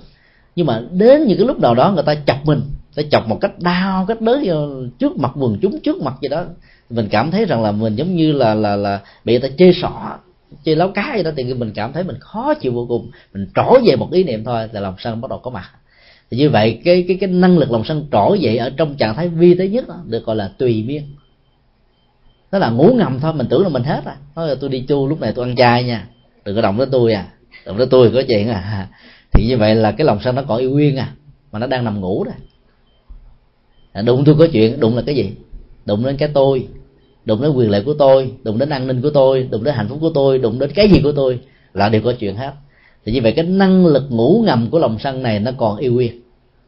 Cho nên đó, là cái trọng tâm của sự tu tập trong Phật giáo là giàu theo thiền hay là giàu theo tịnh hay là giàu theo mật nếu không chuyển hóa hết các cái năng lực tiêu cực tùy miên tức là ngủ ngầm theo mình từ đời này sang kiếp khác đó thì mình sẽ không thành công. Không thành công gì cả có thể mình rất là tốt với người a, nhưng mà mình rất là xấu với người b, vì cái tùy miên đó nó vẫn còn theo đuổi mà. Mình tốt với người a vì người a quan hệ vui vẻ với mình. Còn mình không tốt với người người b vì người đó chơi láo cá quá, là mình có thể ứng xử giang hồ. Nên cái tính cách tùy miên đó nó làm cho mình trở thành con người hai mặt, đa nhân cách. Và cái tính cách đa nhân cách đó là một sự mâu thuẫn nội tại về phương diện tâm lý. Và giải quyết được cái này đó là chúng ta mới giải quyết được bài toán của sự hành trì. Mới tháo gỡ được tính cách phàm ngu à, còn bằng không đó mình trở thành là một người rất là tốt về phương diện ngoại giao thôi. Tốt rất là tốt về ngoại giao nhưng bên trong nó chưa thật sự tốt. Vì các năng lực ngủ ngầm nó nó tạo ra khuynh hướng tạo ra thái độ tạo ra lập trường tạo ra hướng đi tạo ra sự lựa chọn. Nó tạo ra những cái mà mình trở thành chính mình. Và mình nói rằng là cái bản tính tôi như vậy cá tính tôi như thế kia chịu không chịu thì thôi đi chỗ khác chơi. Tất cả những cái đó đều là tùy biên nên cái này nó rất nguy hiểm và tùy miên á, là nó nó là một cái phần rất là nhỏ. Ở trong cái à, mảnh đất tâm lớn vô cùng không có biên cương không bờ cõi không đường kính của kho tàng thức a lại gia nơi chứa nhóm tất cả các năng lượng của hành động dưới hình thức là các hạt giống các thói quen. Ví dụ như là khi mình làm lễ thôi nôi đánh dấu một năm có mặt một đứa con nam hay là nữ đó thì cha và mẹ thân bằng quyến thuộc bài biện rất là nhiều các loại à, trò chơi khác nhau. Càng nhiều càng tốt. Và mỗi loại trò chơi nó nó phải tượng trưng cho một ngành nghề. Thì lúc đó đó chúng ta sẽ thấy được cái thiên hướng cái bẩm tính của đứa con của mình. Vì lúc đó nó nó đâu có phát triển về ý thức. Nó đâu có phát triển về cảm xúc. Nó chưa phát triển một cách trọn vẹn cái tư cách của đó ấy thế mà thí dụ chúng ta để sâu chuỗi đứa bé nó cầm sâu chuỗi hoài. Sâu chuỗi xấu xấu ồ mà mà bên đây nó có một cái dòng bằng vàng ngọc ngà châu báu vậy nó không thèm nó thèm sâu chuỗi ta biết là ôi, cái ông này trước đây thầy tu chứ không làm gì. Nó không có sự lựa chọn. Nó thấy cái này rất là quen thuộc với nó. Bởi vì ít nhất khi còn là người thầy tu đó, ba chục năm năm chục năm, bảy chục năm, nó đã từng làm quen với cái này rồi. Cho nên thấy nó gần gũi còn những cái khác nó không thấy không thấy áp phê. Còn nếu như mà nó cầm cái ống chích thì mình thấy cũng hơi hơi hơi lo đó. Không biết là bác sĩ hay là kẻ hút chích đấy. Thì lúc đó mình phải để thêm những cái ống mà ống hơi, thổi bác sĩ đó. Nếu mà nó cầm cái đó biết là này chắc là trước đây là bác sĩ giỏi á lưu y chứ không phải là kẻ ăn chơi trong thế giới giang hồ. Thì như vậy là cái năng lực tùy biên ngũ ngập đó nó nó tạo thành là có cái cái thiên hướng nghề nghiệp của con em chúng ta trong tương lai. Cho nên hiểu được cái phong tục tập quán ảnh hưởng Phật giáo như thế đó thì cha mẹ phải huấn luyện con em của mình. Dạy con từ thổi còn thơ rất hay. Cái câu câu thứ hai không hay dạy vợ từ thở băng sơ mới về bộ chồng không được dạy chứ có vợ. Làm như thể là phụ nữ xấu hết trơn. Phải đi dạy vợ. Các ông chồng phải được học về văn hóa phong tục tập quán ứng xử với vợ của mình chứ. Cho nên thì cái đó mình phải nói là dạy vợ dạy chồng. Nó là từ thở băng sơ mới về. Để cho hai bên không có mâu thuẫn với nhau. Còn dạy con từ thở nên thơ bởi vì cái thiên hướng ngủ ngầm tùy biên này nó theo đuổi như là một thói quen. Mà nếu không uống nó từ nhỏ đó, lớn lên rồi là coi như què. Cho nên tất cả các giáo dục đó nó không quan trọng ở cấp đại học lại càng không quan trọng ở cấp tiến sĩ hay là các giáo sư mà quan trọng ở tiểu học đó, cái đó nhét vào cái gì thì về sau thì nó trở thành một phần của cái đó. Các cái quan niệm mê tín sai lầm của các tôn giáo đó tại sao người ta lớn lên rồi trở thành bác sĩ trở thành kỹ sư trở thành tiến sĩ trở thành các nhà khoa học mà vẫn không quên được? Là bởi vì nó được nhò nhét trong một cái lứa tuổi mà người ta không có phân biệt đúng và sai được và cái gì nó được quân tập quá lâu rồi đó thì nó trở thành chân lý. Chúng ta nhớ cái hình ảnh của nhà nhà nhà phi thuyền gia đầu tiên có mặt trên mặt trăng. Động tác đầu tiên của ông là gì? Chấm cho trái, chấm cho phải, chấm trên trán, chấm trên ngực. Amen. Là chúa, con được sống còn. Đền ơn chúa vì họ đã được huấn luyện từ thời nhỏ rằng là mọi thứ sống cũng như là chết do chúa tạo ra. Thực phẩm con người ăn cũng do chúa tạo ra mọi thứ phải nhớ đến ơn chúa, cho nên lên trên đó mà còn sống còn là nhờ ơn chúa. Mà thực ra nó là một nhà khoa học thì ông biết rất là rõ lên đó mà sống còn là nhờ về cái khoa học của con thiền. Nhờ về người ta biết đông đo được cái cái tính cách chân không và làm con người phải đi thế nào, ăn thế nào, uống cái gì, nó mới được tồn tại trên đó rồi trở về một cách an toàn. Đó là nhờ kiến thức khoa học của con người chứ không có ông chúa nào hết trơn chúa đâu từng có mặt đâu mà nhờ. Rồi người ta gán ghép, rồi người ta đổ tội cho ông chúa thế này thế kia, ông bị quan vô cùng họ cũng không sao vì ông không có mặt hôm qua cũng không sao.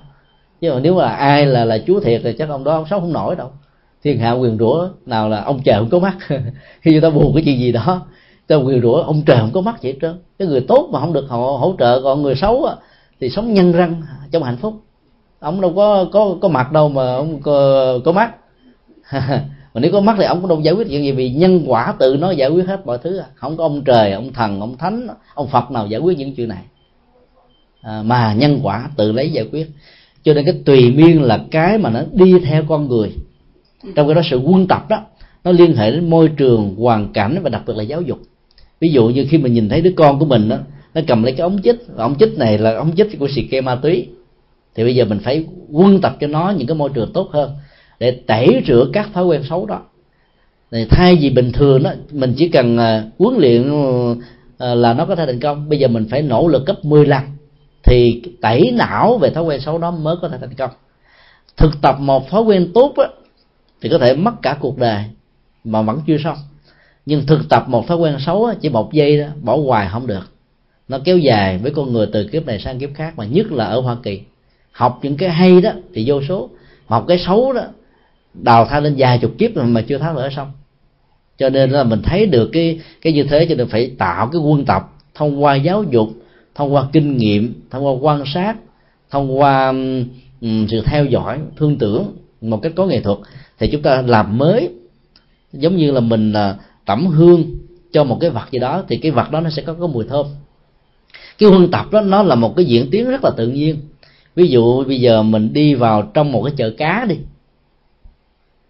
Có mặt trong chợ đó khoảng chừng 10 phút đi ra là có mùi tanh. Chắc chắn là như vậy thôi dầu mình không có thể đụng đến cá mà mùi tanh nó nó thoảng thoảng là từ tóc từ áo từ quần từ con người của mình thậm chí từ hơi thở đó. Thì, thì, thì thử hỏi một cái người mà chuyên môn chặt cá đập đầu cá cắt ừ, khứa cá làm thịt cá thì cái mùi tanh đó dù cho rửa loại sợi bông nào mà có nhiều cái chất tẩy nhất đi nữa nó cũng không hết. Ai làm nghề đó thì về nhà mà cái cái cái mùi tanh đó nó có mặt khắp mọi nơi. Đó là quân tập. Cho bản chất của quân tập đó, thì bao gồm cả tốt lẫn xấu và trung tính. Và do đó đó mình phải chọn lựa cái môi trường điều kiện hoàn cảnh để huấn luyện những gì cần huấn luyện và loại trừ những gì nó tiêu cực cho đời sống và hạnh phúc. Thì làm được như vậy là một người được gọi là có tuệ trí có tuệ giác. Còn làm ngược lại cái đó thì mình được gọi là phạm ngu. Cho nên bản chất quân tập đó, nó cũng có tốt và xấu. Trong khi đó cái cái cái tùy miên nó phần lớn là những cái xấu. Nó theo đuổi mình nó ngấm ngầm nó giống như là những cái tên biệt kích. Chờ cơ hội là nó đột nhập nó khống chế nó nó nắm chính quyền nó khống chế và nó sai sử chúng ta. Cho nên kẻ thù của một hành giả tu tập á, là các loại phiền não ngủ ngầm. Và đã làm cho mình không trở thành là một người tốt được. Xin đi câu hỏi khác.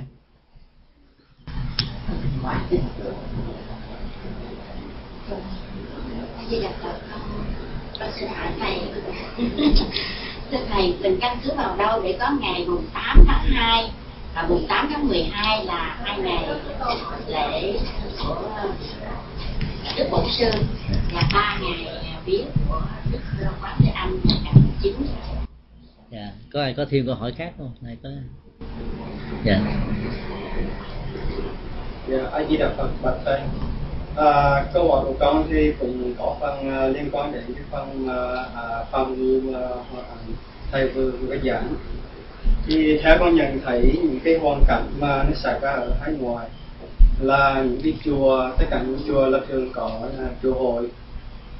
Thì à, uh, con một ví dụ như thế này à, lúc ban đầu có một phật tử họ có thiền tâm à, người ta đến chùa và người ta giúp chùa này và cũng người ta cũng có thể đến chùa khác để giúp chùa khác trong những công việc phật sự thân thiết. Thì à, nhưng khi mà họ à, trở thành một trong những người trong ban chấp hành hay là trong ban trị sự của một ngôi chùa nào đó thì có thể nó có thể xảy ra hai trường hợp như thế này. Người đó sẽ chỉ ở lại cái chùa của người ta để mà làm việc thôi người ta không có phát tâm để giúp những cái chùa khác nữa và một cộng một cái tư tưởng hơi bình nữa là nếu một cái người ban trong ban chấp hành đó đến giúp một cái chùa khác thì những phật tử khác sẽ nói là người đó tại sao ở chùa kia mà đi về giúp chùa này? Và ở chùa này về giúp chùa kia. Thì cái cái phàm cái cái phàm ngu đó lúc đầu mà họ chưa làm bái chấp hành á, thì thì họ có cái thiền tâm cao hơn. Nhưng mà khi mà họ về làm bái chấp hành trong một một cái chùa nào nào đó thì họ sẽ bị giới hạn lại họ nghĩ là họ chỉ muốn phát triển cái chùa của họ thôi và lúc đó họ có cái tưởng phân biệt là chùa người kia và chùa của mình. Thì à, con thì thì câu hỏi con là xin thầy dạy để giảng bài trong trường hợp đó à, để cho những cái phật tử mà hiểu theo bình là tại sao người này đã trong bài chấp hành chùa này là đi về chấp chùa kia? Và cái người trong bài chấp hành chùa đó lên tại sao lại giới hạn cái tư tưởng của mình không có phục vụ cho cái cái cái đạo pháp của chùa này? Và cả chùa mình để cái lời lạc cho cho à, tam bảo ở khắp nơi. Là tức là trong trường hợp này con không có nói là có những cái chùa không có có, có được chánh đạo mà nhưng tất cả những cái chùa không nói đây là dù chùa nó đều là có được cái tiền phong sự cho chúng sanh. À, cảm ơn à, hai câu hỏi của một à, phật tử nữ và của một cư sĩ nam. Chúng tôi xin trả lời câu hỏi thứ hai trước ở trong ờ, tình huống đó đó nó có thể phát xuất từ ờ, cái ý niệm mà gốc rễ dân gian á, trong ứng xử đó của người Việt Nam đã thường dạy người ta như thế này ăn cây nào rào cây đó. Cái bản chất của cái việc mà ăn cây nào rào cây đó đó đối với những cái chủ nghĩa mà chủ và tớ đó là những cái nhu cầu không thể thiếu. Tức là mình à, mang ơn ít và một cái cây thì mình phải bảo bọc cho cái cây đó tại do cây đó nó có thể cho ra hoa kết trái, để nó có thể tiếp tục phục vụ cho những người khác đang có những nhu cầu. Thì à, cái cái việc mà rào để mà chăm sóc cho cây đó là điều mà nó cũng nên có lắm. Nhưng mà nếu như mà mình xem nó là một cái điều kiện chỉ như thế mà thôi mà không được quyền rào những cây khác của những người khác đó lúc bấy giờ cái tình cảnh của sự cục bộ đó, nó bắt đầu phát sinh mà bản chất của những sự cục bộ đó, ăn cái nào rào cái đó trong từng ngôi chùa của mình sẽ dẫn đến cái tình trạng mà mình không có thể nào phát tâm để giúp cho các ngôi chùa khác được. Ở tại Việt Nam đó thì à, các ngôi chùa gần với nhau đó thì được xem như là những chùa bạn thân của nhau. Mỗi khi mà làm lễ trai tăng cúng dường, thì điều đầu tiên là mình thỉnh mời các ngôi chùa gần trước. Mà nếu như làng na tính thí mà muốn cúng dường nhiều hơn nữa thì mình mới mời những vị uh, trụ ở các ngôi chùa xa hơn. Và hoàn toàn không hề có bất kỳ một sự cạnh tranh nào. Và xem rằng là cái sự mà thiết lập đạo tràng ở mọi nơi và mọi chốn là như một cơ hội để tháo lên những cái lứa nghi những cái bế tắc những cái vô minh những cái phàm ngu những cái ờ, trướng duyên những cái tặc ách những cái khổ đảo của con người và chúng sanh. Cho nên là không hề có sự sợ hãi hay là ừ, cạnh tranh về sự có mặt ờ, tồn tại của một ngôi chùa mới. Chuyện đó là chuyện không có. Thì cái tình trạng ăn cái nào rào cái đó đó dẫn đến cái tình trạng hiểu lầm, là buộc mình chỉ được chăm sóc, vun bồi tưới tập cho ngôi chùa này, còn những ngôi chùa khác không được làm. Và ai làm như thế ờ, có thể dẫn đến tình trạng bị phê bình và chỉ trích. Thì cái tất đó, tất cả cái đó nó thuộc về thói quen của dân gian thôi, chứ còn không phải là khuynh hướng của nhà Phật. Nhà Phật dạy chúng ta đó mỗi người có hai bàn tay. Đó, hai bàn tay để làm để phục vụ. Và làm phục vụ như thế vẫn không đủ. Nên thỉnh thoảng chúng ta vẫn nói tôi đâu có phải ba đầu sáu tay đâu mà làm hết những chuyện này. Do đó mà hình ảnh của đức bồ tát quan thế âm đó đã hiện thân ra là nghìn tay nghìn mắt. Bàn tay này làm công việc a bàn tay khác làm công việc b bàn tay nọ làm công việc c. Và nhiều bàn tay như vậy làm nhiều công việc khác nhau cho nên nếu mà mình hiểu được như thế cái tinh thần dấn thân không giới hạn đối tượng không có hạn cuộc ờ, ngôi chùa không có hạn cuộc đối tượng chúng sinh thì lúc đó đó ngoài những bàn tay chăm sóc cho ngôi chùa của mình mình cũng có thể làm những bàn tay chăm sóc cho những ngôi chùa khác. Chúng tôi thì không có mặt tại hoa kỳ cũng không dám đánh giá nhận định về những sự sinh hoạt tại các ngôi chùa tại đây vì đó là một sự thiển cận. Nhưng mà chúng tôi thấy ở tại Houston đó, nơi mà ba lần có mặt thì ít nhất chúng tôi cũng có mặt từ 7 cho đến 14 ngày. Và tại đây đó thì chúng tôi thấy là cái ngôi chùa Việt Nam, chúng ta Phật giáo, do thượng tọa thích nguyên hạnh làm chủ trì đó, thì rất là thoáng và rộng. Các ngôi chùa nào tổ chức cơm chay gây quỹ, bán vé để vận động xây dựng một công trình nào tới nhờ thượng tọa thượng tọa đều thông báo một cách công khai trên chánh điện này, vận động người ta mua vé để ủng hộ. Vào ngày thứ bảy vừa rồi đó rồi ngày à, à, thứ ba vừa rồi tối thứ ba đó thì à, chúng tôi giảng buổi cuối cùng tại đây. Thì cuối buổi giảng đó cũng có thông báo tương tự để mời ăn cơm chay cây quỷ cho một ngôi chùa chuẩn bị cất có nghĩa là thượng đọa ở đây đã nhìn thấy rất rõ là không cần phải ăn cây nào rạp cái đó mà cho các phật tử khuyến khích các phật tử động viên các phật tử rào nhiều cây giác ngộ vì bản chất của cây bồ đề và sự có mặt của đó, đó sẽ mang lại bóng mát và cái không gian tâm linh cho những người phật tử có nhu cầu. Nếu chúng ta không làm được, thì chúng ta cũng không nên cấm cản.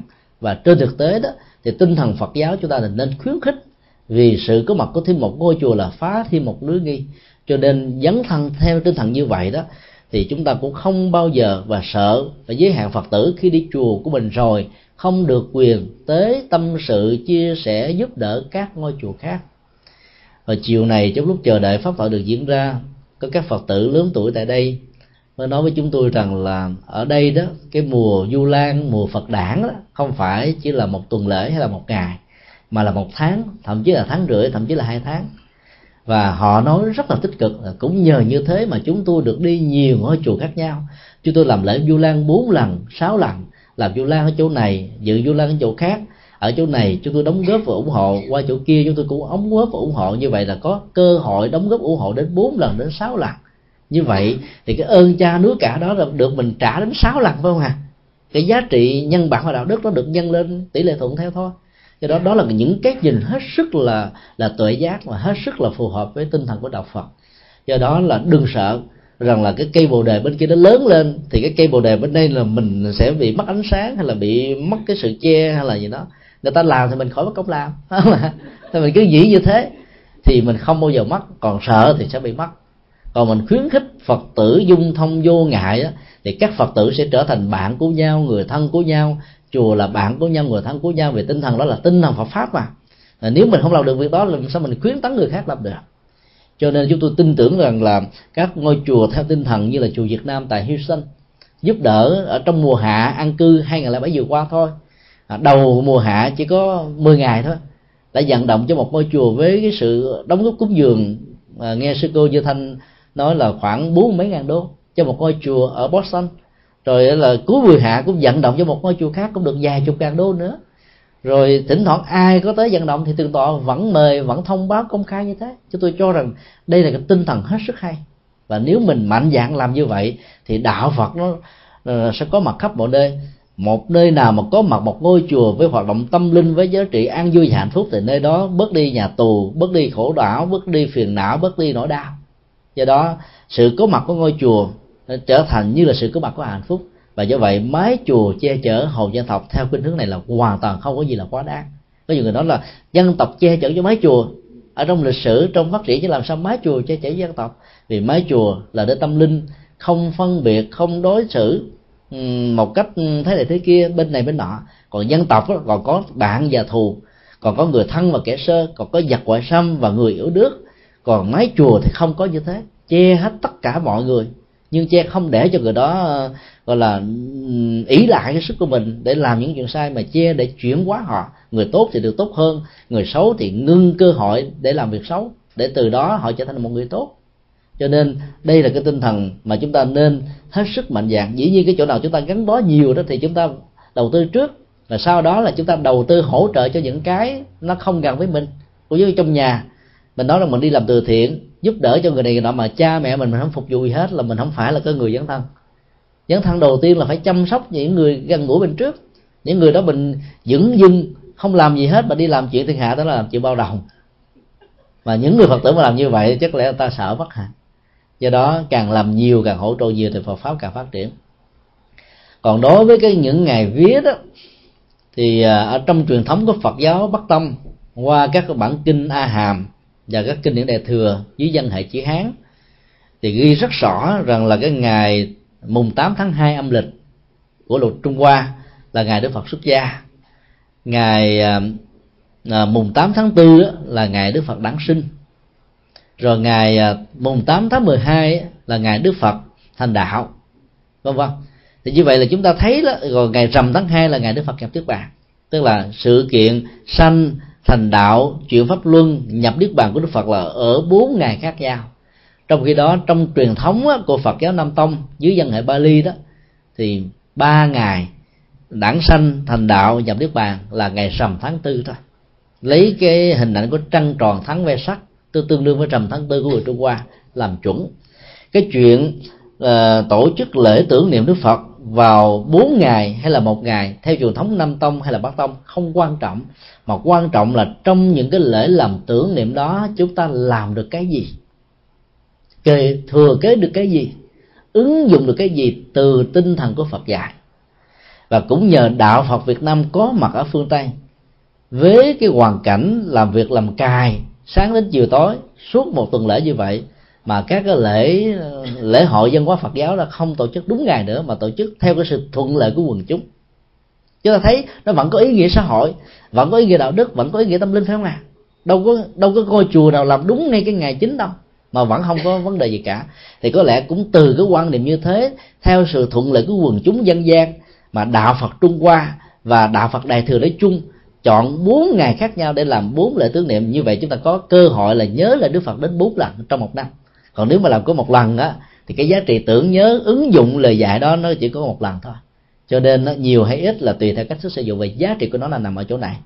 Còn riêng đối với bồ tát quan thế âm đó, thì người ta dựa vào các cái điện tích dân gian về ngày sinh, cũng như là ngày qua đời của các nhân vật mà người ta tin rằng đó, nó là biểu hiện đến đức tính cao thượng của vị bồ tát nổi tiếng về lòng từ bi qua thượng dấn sanh không sợ hãi, mang lại niềm vui hạnh phúc cho cuộc đời. Lấy những cái gương, cái cái cái cái gương điển hình của nhân vật đó với những cái ngày tháng năm sanh của những con người đó để làm tượng trưng cho ngày sanh của Bồ Tát Quan Thế Âm. Trong cái đó, Bồ Tát Quan Thế Âm không phải là con người lịch sử ở trên hành tinh của ta bà.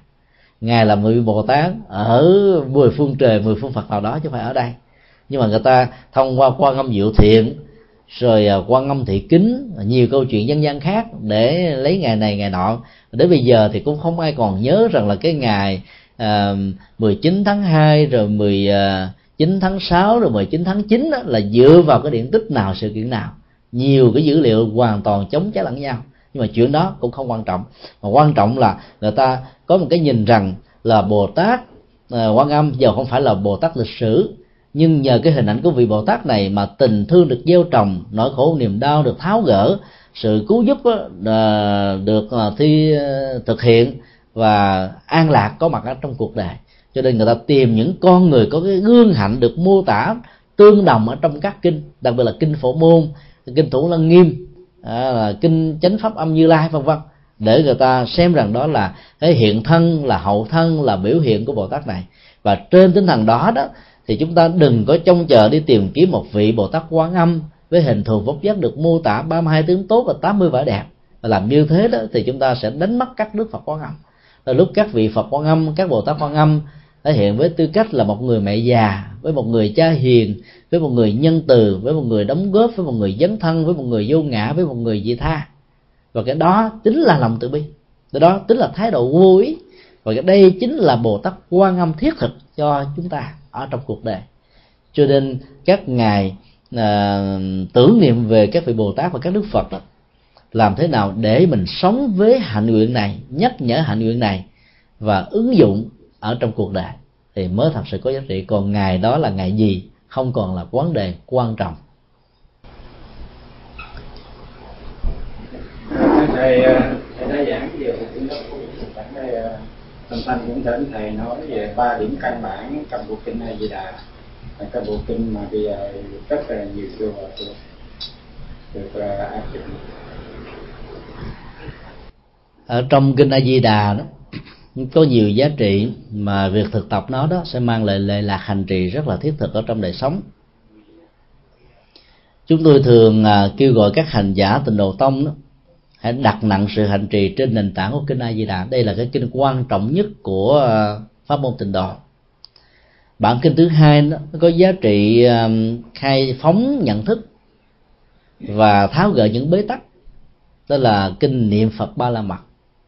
Tất cả những ờ, tư tưởng triết lý cao siêu nhất của đạo phật đại thừa đều có mặt ở trong bản kinh này.